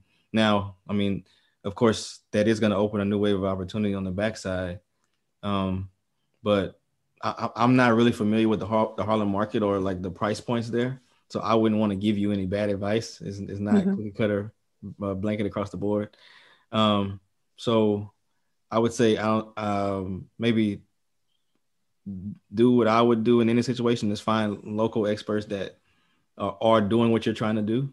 Um, Okay. Maybe talk to a commercial broker that uh, has clients that have bought businesses or or rented spaces to start businesses and have closed those businesses and find out what challenges their clients had and then figure out you know your next move so uh, yeah don't don't go into it blindly don't don't go into it uh, trying to figure it out on your own for sure I'm, I'm gonna be honest, and it's like you know we live in New York. We've been in New York our entire lives. Our whole family has been in New York their entire lives, pretty much. And you know, I was always really pro New York. I still am. you know, I'm. I'm Don't pro New. York. Nah, I'm, you Don't know, but the more I travel, I've been traveling a lot lately, and um, Don't do it. Don't do it. Don't do one- it. Don't do it. Don't do it. I ain't gonna let you do it. Don't do it. Nah, the one thing that Donald Trump said is like, I don't know if the city's ever really to fully recover. And it's so much regulation, it's so much red tape, it's so much hassle. The prices are through the roof in every neighborhood. It's just really, you know, for me, I'm like, you go to places like Atlanta, you just travel around, and it's um, I don't know, man. New York City is uh, vastly becoming is vastly becoming overrated. It hurts my heart to say that. It really hurts my heart to say that, but it's it's it's I think it's I think it's true. I, I'm, I appreciate that you said that. It, it's it's it's it's challenging times for our city, man. But hopefully we'll recover. Hopefully, maybe not. Maybe not. maybe not. I'm just I'm just optimistic. I'm gonna be optimistic about it. Uh, Head to Atlanta. uh, Jerome, Jerome, unmute yourself. You've been unmuted. What's going on? Yo, what up? What up? What up, man? What's going on? Um, I guess my question is branched off of some of the things that have been answered already. But um, Chris, you talked about earlier in your slides. Um, well, first of all, you know, buying back the block. You always, when you come from, you know, lower income black neighborhoods, that's always the dream. You and your homeboys, like, yo, you know what I mean? I'm gonna buy back the block. I'm gonna buy this. Well, I guess in my case, I got I got some of my homeboys. We all kind of got a financial background of some sorts, um, but we new to this. And I know you said that don't all come in as rookies, as novice. Um, so I guess my question is, where would you start to find someone who understands these contracts? Where you like, yo, you know, what I mean, I'm a, I'm gonna put down this amount, but you could become a partner, or you know, like I'm a seller finance, or how how do I find outside of just networking? Because I know um, Troy and Rashad was like they found somebody in Cleveland that they can trust. Mhm. So one is trust, and two, do you go look? I mean, do you look for a professional? I guess this is a, a a big question, but do you look for a professional? How do you find somebody to join your group that not only you trust, but has that knowledge of not just book knowledge, but knowledge to say, all right, when this happens, this, you know, this, this, like I that's I guess that's my question, if that makes any sense. so wh- wh- where, where are you located Um, so I'm located in Virginia. Right now I live in Northern Virginia, but I'm from Southern Virginia, Hampton, uh, like in the Hampton University area. If you know, if you're familiar with that, Norfolk State, uh, some HBCUs in the area. Um, but it's a lot of areas, black areas, Newport News, Norfolk, Portsmouth, um, that are on the verge of, I would say, gentrification, but they're not quite there yet. And we're trying to get active in the market. But you know, we don't have that that that that game, that real game, not just open up a book game, but like you said, you you know all the ins and outs, and, and we just trying to look for something like that. Man, so I would say once again, just uh, try to find local mentors, um, and not necess- not nece- not necessarily somebody to invest with you, but maybe you have to just pay somebody for the knowledge for the time, um, you know, just to get into it. But you know, um, I got a platform called learnfromchris.com. You can go in there and it'll give you a lot of the basic information.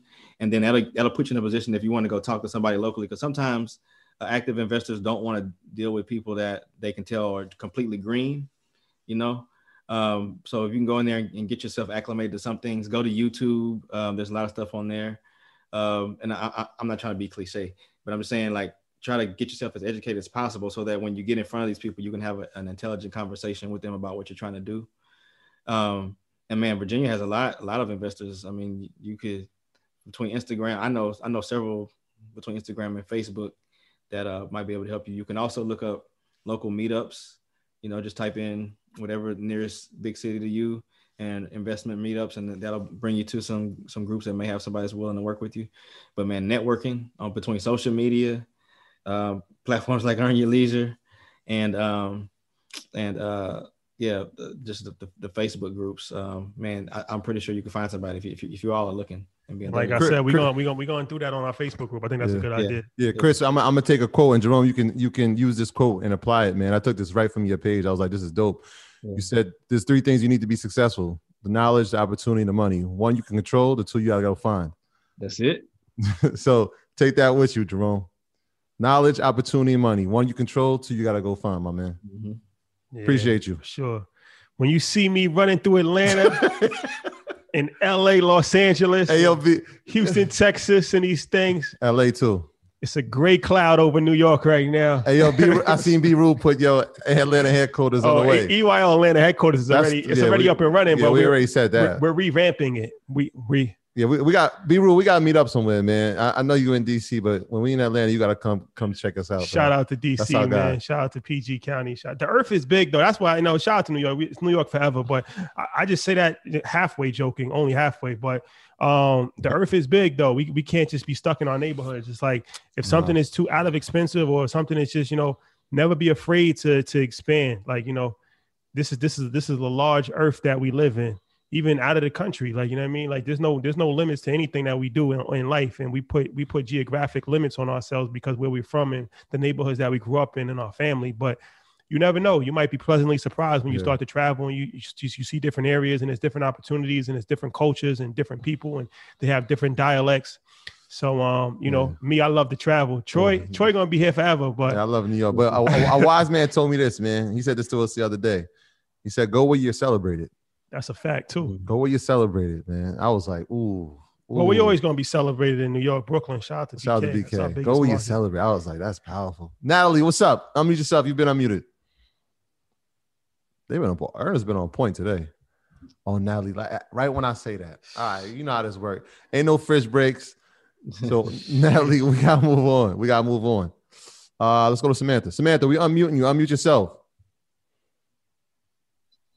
Hello. There we go. Let's keep this thing rolling, Samantha. Thank you. I got picked. Yay! Okay. What's you? um, so good evening, everyone. Good evening. Shout out to the earners and my cousins that are listening. I sent this to them. Um, we have started our own investment group. Um, our overall goal, or one of our overall goals, would be to do this in Jamaica because our family's from there. Our parents are from St. Ann and but we know we have to start small. Yeah, yeah, yeah. I'm with that. Shout out to Jamaica. Um, so um, my question is, how did you structure uh, the business? Did you do it on your own and then do like a joint venture with other people, or did you all create your own business? How did that work?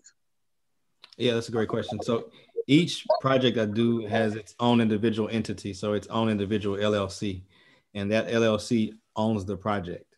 And so there's several ways you can structure it from there. Um, it depends on who is playing what role. So if you're bringing on other investors, some of them may want to be a member of your LLC. Some of them want to joint venture where your two LLCs work together. Uh, some of you, some of them may want, if they just want to be passive investors, you may have to structure something where they are um, in a limited partnership with you, where you are the general partner that makes decisions, and they are like a passive limited partner that may get the first returns out of the deal. Um, so it varies greatly. It really depends on the scope of the project you're trying to do. Um, I mean, there's nothing wrong with all y'all just putting together and doing one LLC if that's what you want for the first project. Um, uh, of course, this is this is not legal advice. You always should uh, seek legal counsel. But yeah, so like I said, each project I do is different, structure a little different. No, that was that was that was a great question. Samantha, appreciate you. Let's go to one more. Let's go to one more. So, and uh, I see that uh, Shannon is telling you to contact her. So hit Shannon up. She, she's in the in the chat. Hit Shannon up. Shout out to Shannon. Let's get one more. One more. Uh, let's see. Let's see. This is a we haven't seen this name before. We haven't seen this name before. Ashley, we coming to you. Ashley, what's going on? Unmute yourself. You've been unmuted. What? Okay, sorry. I I'm so excited because You're not supposed dad, to hear that part. I'm sorry. Um, I appreciate y'all for for uh, l- allowing me to speak and ask questions. Chris, I want to thank you for what you're doing for the city of Houston. Um, I'm originally from Houston. My dad was born and raised in Fifth Ward. Wow. Uh, it held a great, a really special place in my heart. My major was urban planning. I went to Brown University. I'm a little nervous. I'm sorry. Went to Brown University, studied urban planning, came back home and was like, man, I see this happening. Like I could tell all the things that you've been talking about. Um, when you see stuff like um, infrastructure coming into place, like you said, sidewalks, uh, even down to um, bus buses or light rails coming Yep. into a community that were never there before. That's another marker. And I just started seeing this like, man, w- when are we gonna all get on the same page? And to see you do it, I moved away from Houston. Mhm. Unfortunately, I didn't have the opportunity to invest. I mean, I will now, and I have the tools, and I've been learning these last few years. But I left Houston because a lot of people weren't willing to give me the opportunity to work in urban planning and real real estate development because I didn't have the experience. I just had the knowledge. Mhm. And I came to LA and I come back to Houston and I just see it like every month. I've been coming back for the last three months and like Yeah. it's happening. Like It I've been telling people and you know, Paul revering it like, hey, gentrification gentrification is coming. Like, you know, these people are moving in here with, you know, their privilege, but they don't have, you know, the roots here. They're there for the capitalist opportunities. Mhm. And my one reason why I raised my hand had no idea they were going to call on me, but I wanted to thank you um, personally. Um, even if it's via Zoom, I, I appreciate what you're doing and sparking um, the, the, even the thought because unfortunately, a reason why I moved from Houston too is a lot of people were so driven on being corporate, corporate, corporate only. Mhm. And we see something like COVID happening where the rug is pulled out from everybody and you Mhm. know uh, either you had that mindset of pivoting or now you're fumbling to, to get there and the platform like EYL is helping you know people all over the globe to to really learn how to pivot um, and I appreciate you guys I'm I'm an earn I've been an earner since March and I've been telling people like hey you you need to get with I mean I appreciate y'all putting it on YouTube but getting in the community is totally different. Like you mentioned when you talk to a stranger and they're believing in you and and giving you resources you have to be able to tap into that. So different. It's i don't mind paying what was due. I, I mean luckily i did it early. So you know you always reward the people that adopt early and i appreciate you guys but you know it's still valuable at the price that it is now chris I, I i will ask um as it i'll get to my question i'm sorry for i'm trying to i'm They- trying to get they it all out i'm you. sorry They like, go Ashley, go. You got this. Thank y'all. Um, but being in another city, do you think it's feasible? Um, I, I because I have some of the knowledge I have, I see it in this is happening in every city in the country, you guys. So wherever you are, you you can tap in. Um, but do you feel it's possible to be an investor from long distance, or do you feel like you need to be um, in that specific city? I, I mean, LA is prices are going down because so many people moved, so the demand is not there. But um, you know, say for instance, like a Arizona or Nevada, I don't live there, but I can tell that those city, the cities there are gonna gonna be moving into a, mm-hmm. a, a redevelopment phase soon. So, what is your advice on that? You can definitely invest anywhere in the country. I mean, um, it's all about having a team in place, right? It's no different than investing in a stock, but you don't know where the headquarters is, you don't know where the CEO is, or you don't know where the factory is. Um, you just have to have the right systems and the right team around you. So whatever city you go into, you're going to need a good realtor, a good property manager, a good uh, contractor, uh, somebody that can manage them, you know, um, and or you have to have good open communication with them, or you know, local investors that you partner with. That's probably the easiest way to get into a new market um, instead of trying to do it on your own. Um, so yeah, it's definitely possible. I know I know some friends that only invest out of town. They don't even invest in the city they live in. So it's definitely uh, practical. Appreciate you. Appreciate you, Ashley. Thank you. Ladies and gentlemen, Chris, they said that you look tired, man. I look tired. Hustlers don't sleep, man. Hustlers don't sleep. Yo, I'm telling you, they be on. They say, Troy, you suspended all guidelines for tonight. Oh man, come on, man. Nah, I, I got to get used to Wednesdays. nah, Chris, man, I really, really, really, really appreciate it. We're gonna go into some more stuff with with Chris, but before before we wrap, I want to give Chris the last word. But before we finish, um, once again, if anybody has just joined at this point in time this was just a um, you know open house of what we do once a month for EYL University. If you're interested in joining EYL University, we have a Facebook group, we have a book club, movie club, we do bi-weekly real estate calls with MG the Mortgage Guy. We do we do these type of classes every single week, every Wednesday, and there's archives like over 75 archive classes. So as soon as you join, you have access to all of that stuff and mm-hmm. everything from disability insurance to how to buy a car to wholesale, um, real estate wholesaling, everything. Um, new orientation for new earners. We got what, accountability what, triads. What date is the orientation? I think it's going to be November 14th, if I'm not mistaken. I could be. Yep, November 14th yeah, November at 14th at 1 o'clock. We have orientation. November 20th. She just said the 21st. 21st. November 21st. We have orientation. We're treating this like a it's, it's a real university. So, yeah. like, you know, when you go to school and um, you have freshman orientation. Mm-hmm. So, you know, we have a lot of different spots. We got our we got our um, Facebook group, we got the website, so it might be kind of hard for people to navigate. So we got orientation on the 21st, and um, yeah, man, this is this is definitely going to be the biggest the biggest educational platform in in existence, and um, 24 hours. In 24 hours, the price goes up. So if you're interested in joining, the link is in only the link. The only discount link is um in YouTube because uh we didn't want to do a code because there's issues with the code. So just hit the hit the link in YouTube. It's pinned. I'll put it in the comment section again. And um, yeah, man, if you're interested in joining, yeah. it's only up from here. It's only up from here. But Chris, I want to give you the final word because I mean we're gonna be doing some more stuff together. I don't know if you're ready to talk about that or not yet, but um, yeah, man, we can talk about it. You want to let him in? You want, you want to yeah, tell him? Yeah, you know, yeah, EYL EYL Podcast Network.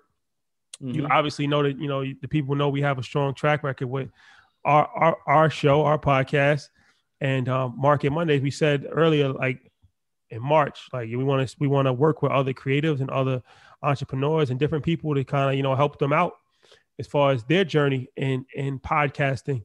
And Market Mondays was our first experiment, and um, that was wildly successful experiment. Mm-hmm. So now we we we we got a a long list of other um, people that we're gonna bring on the label and um, Chris Chris hit me up, man. So um, I think yeah, we're gonna we're gonna work on that podcast, man. Yeah, we, we, we, it, it's long overdue for me, man. I just didn't have the capacity to do it on my own, so to, it's an honor to partner with the number one online learning platform in the world. Welcome to the label. I, I and, and and and this just just this just goes to show, like you know, we working together. You mm-hmm. know, we young black entrepreneurs. Chris is in real estate. We're in the media space and he recognized that we can we can bring some value to him he can bring some value to us so instead of us working apart we much stronger if, if we come together and if um you know, all of these big corporations can have podcast networks. Mhm. Why can't why can't EYL have a podcast network and all of the relationships that we built and and build it out from there? So yeah, you heard it first. You heard it first, ladies and gentlemen. This is breaking news alert. Look, look, we got some we, we got a couple more breaking news alerts that we going we ain't ready to announce them yet, but trust me, the label growing. Oh no, it's a lot. Label It's, growing. a lot of- oh it's my gonna be like gosh. Rockefeller. It's gonna be like Yeah. Rockefeller in, the- in the early 2000s. The label growing Yeah, at an that's- ex, expeditious. That's a fact. That's a fact. But how can they? How can they? Um, your your crowdfund. I know you said it. Your crowdfund is is full, but talk about that as far as like, are you going to open up a new crowdfund, or what's your plans as far as your development? Like, let the people know how they can follow you. All the information that you you know you you, you have to give to the people. Yeah, man. So right now, I'm I'm actively looking at a few different projects that I may use for the next crowdfund. I have not figured it out yet, but as soon as I do, everybody will know, and EYL will probably be the first ones to know about it. um, yeah. So just stay tuned for that. Um, I can technically you're gonna do one a year if you if you hit the max. So uh, actually in the end of November, I'll be able to start putting another one together. Um, yeah. So if you want to follow me, just uh, underscore investor on Instagram. Uh, I have a YouTube channel. Um, like I said, uh, if you want to learn more about real estate investing specifically, um, you can go to learnfromchris.com. I have actually have a free guide on five strategies where you can invest passively. So for the busy people that don't have time and don't want to be active wholesalers or flippers, I got five strategies that I can that I'm showing you how you can truly invest passively and still make money. Um, yeah. So and uh, like that that also leads into a membership group where I, I'm probably one of the only um, instructors online that has courses that's actually talking about gentrification, talking about crowdfunding and all those things inside the platform as well. So yeah, man, learnfromchris.com, investor on Instagram. That's pretty much it. There you have it. But investor is is underscore Underscore. I N V S T R. Yeah, yeah. The only vowel is the I. Yeah. or or you, you just go to the Earn Your Leisure page and click click my. Uh, my Yeah, yeah, yeah. And we, we, we, we put his Instagram in the um description of this video as well. That's so a fact. You definitely should follow Chris on Instagram. A lot, a lot of gems. Yeah, all time. legend. That's why I said we don't throw around the word legend a lot, but this guy definitely is one, man. So shout out to Houston, shout out to the third Much ward, third ward, fifth ward. Shout out to Beyonce. Oh. Yeah. Ivy Park joint drop tomorrow too, so be on the look. Or Friday, look, be on the lookout. Go support yeah, that. Yeah, shout out to shout out to Dallas, Texas too. Yeah, I was out yeah. there for the first time, my first time in Dallas, and um, that's a dope city too. Now we just got to go to um Austin. Yeah, we gotta go to Austin, Ooh. Texas. But um, Yeah. shout out to the whole state of Texas. Don't mess with Texas, man. Everything is is what is it? Everything's Everything bigger in Texas. Everything's big in Texas. There you go. Yeah, you know they have they having a tough time right now with the sports teams, but so good. Right. So good, man. But nah, Chris, brother, I appreciate Always you, man. I appreciate you. And Uh, likewise. yeah, so stay safe, man. We'll, we'll be in contact. And um, everybody, thank you for joining us. Um, this video will be saved on YouTube, so you can go back and watch it if you if you missed a part of it. Um, and tell everybody about Chris and, and tell everybody about all of the great work that he's doing. And hopefully you got some information that you can actually use and replicate in your part of the world. That's what this is all about. Each one teach one. So all Well, right. that's- we'll- Yeah, we'll- you I have thought you it. was gonna say we'll see you next week. Peace. See you All right, y'all. Yo, go call All right. somebody, man. Go call somebody. Reach out. Uh, one test can change a lifetime or change somebody's life. One call can change somebody's life. Make sure y'all do that. Go to your contact list now. Just reach out. Let somebody know you think about them. That's All right. Peace. We love y'all. We out. Peace. Chris, love, bro. All right. I got 24 hours. He ain't playing. We ain't playing. don't wait. Don't hesitate. Don't play yourself. Save a little more this month. Chime checking accounts have features like fee-free overdraft up to $200 with SpotMe and no monthly fees. Open your account in minutes at chime.com slash goals 24. Banking services debit card provided by Bancorp, Bank NA, or Stride Bank NA. Members FDIC. SpotMe eligibility requirements and overdraft limits apply.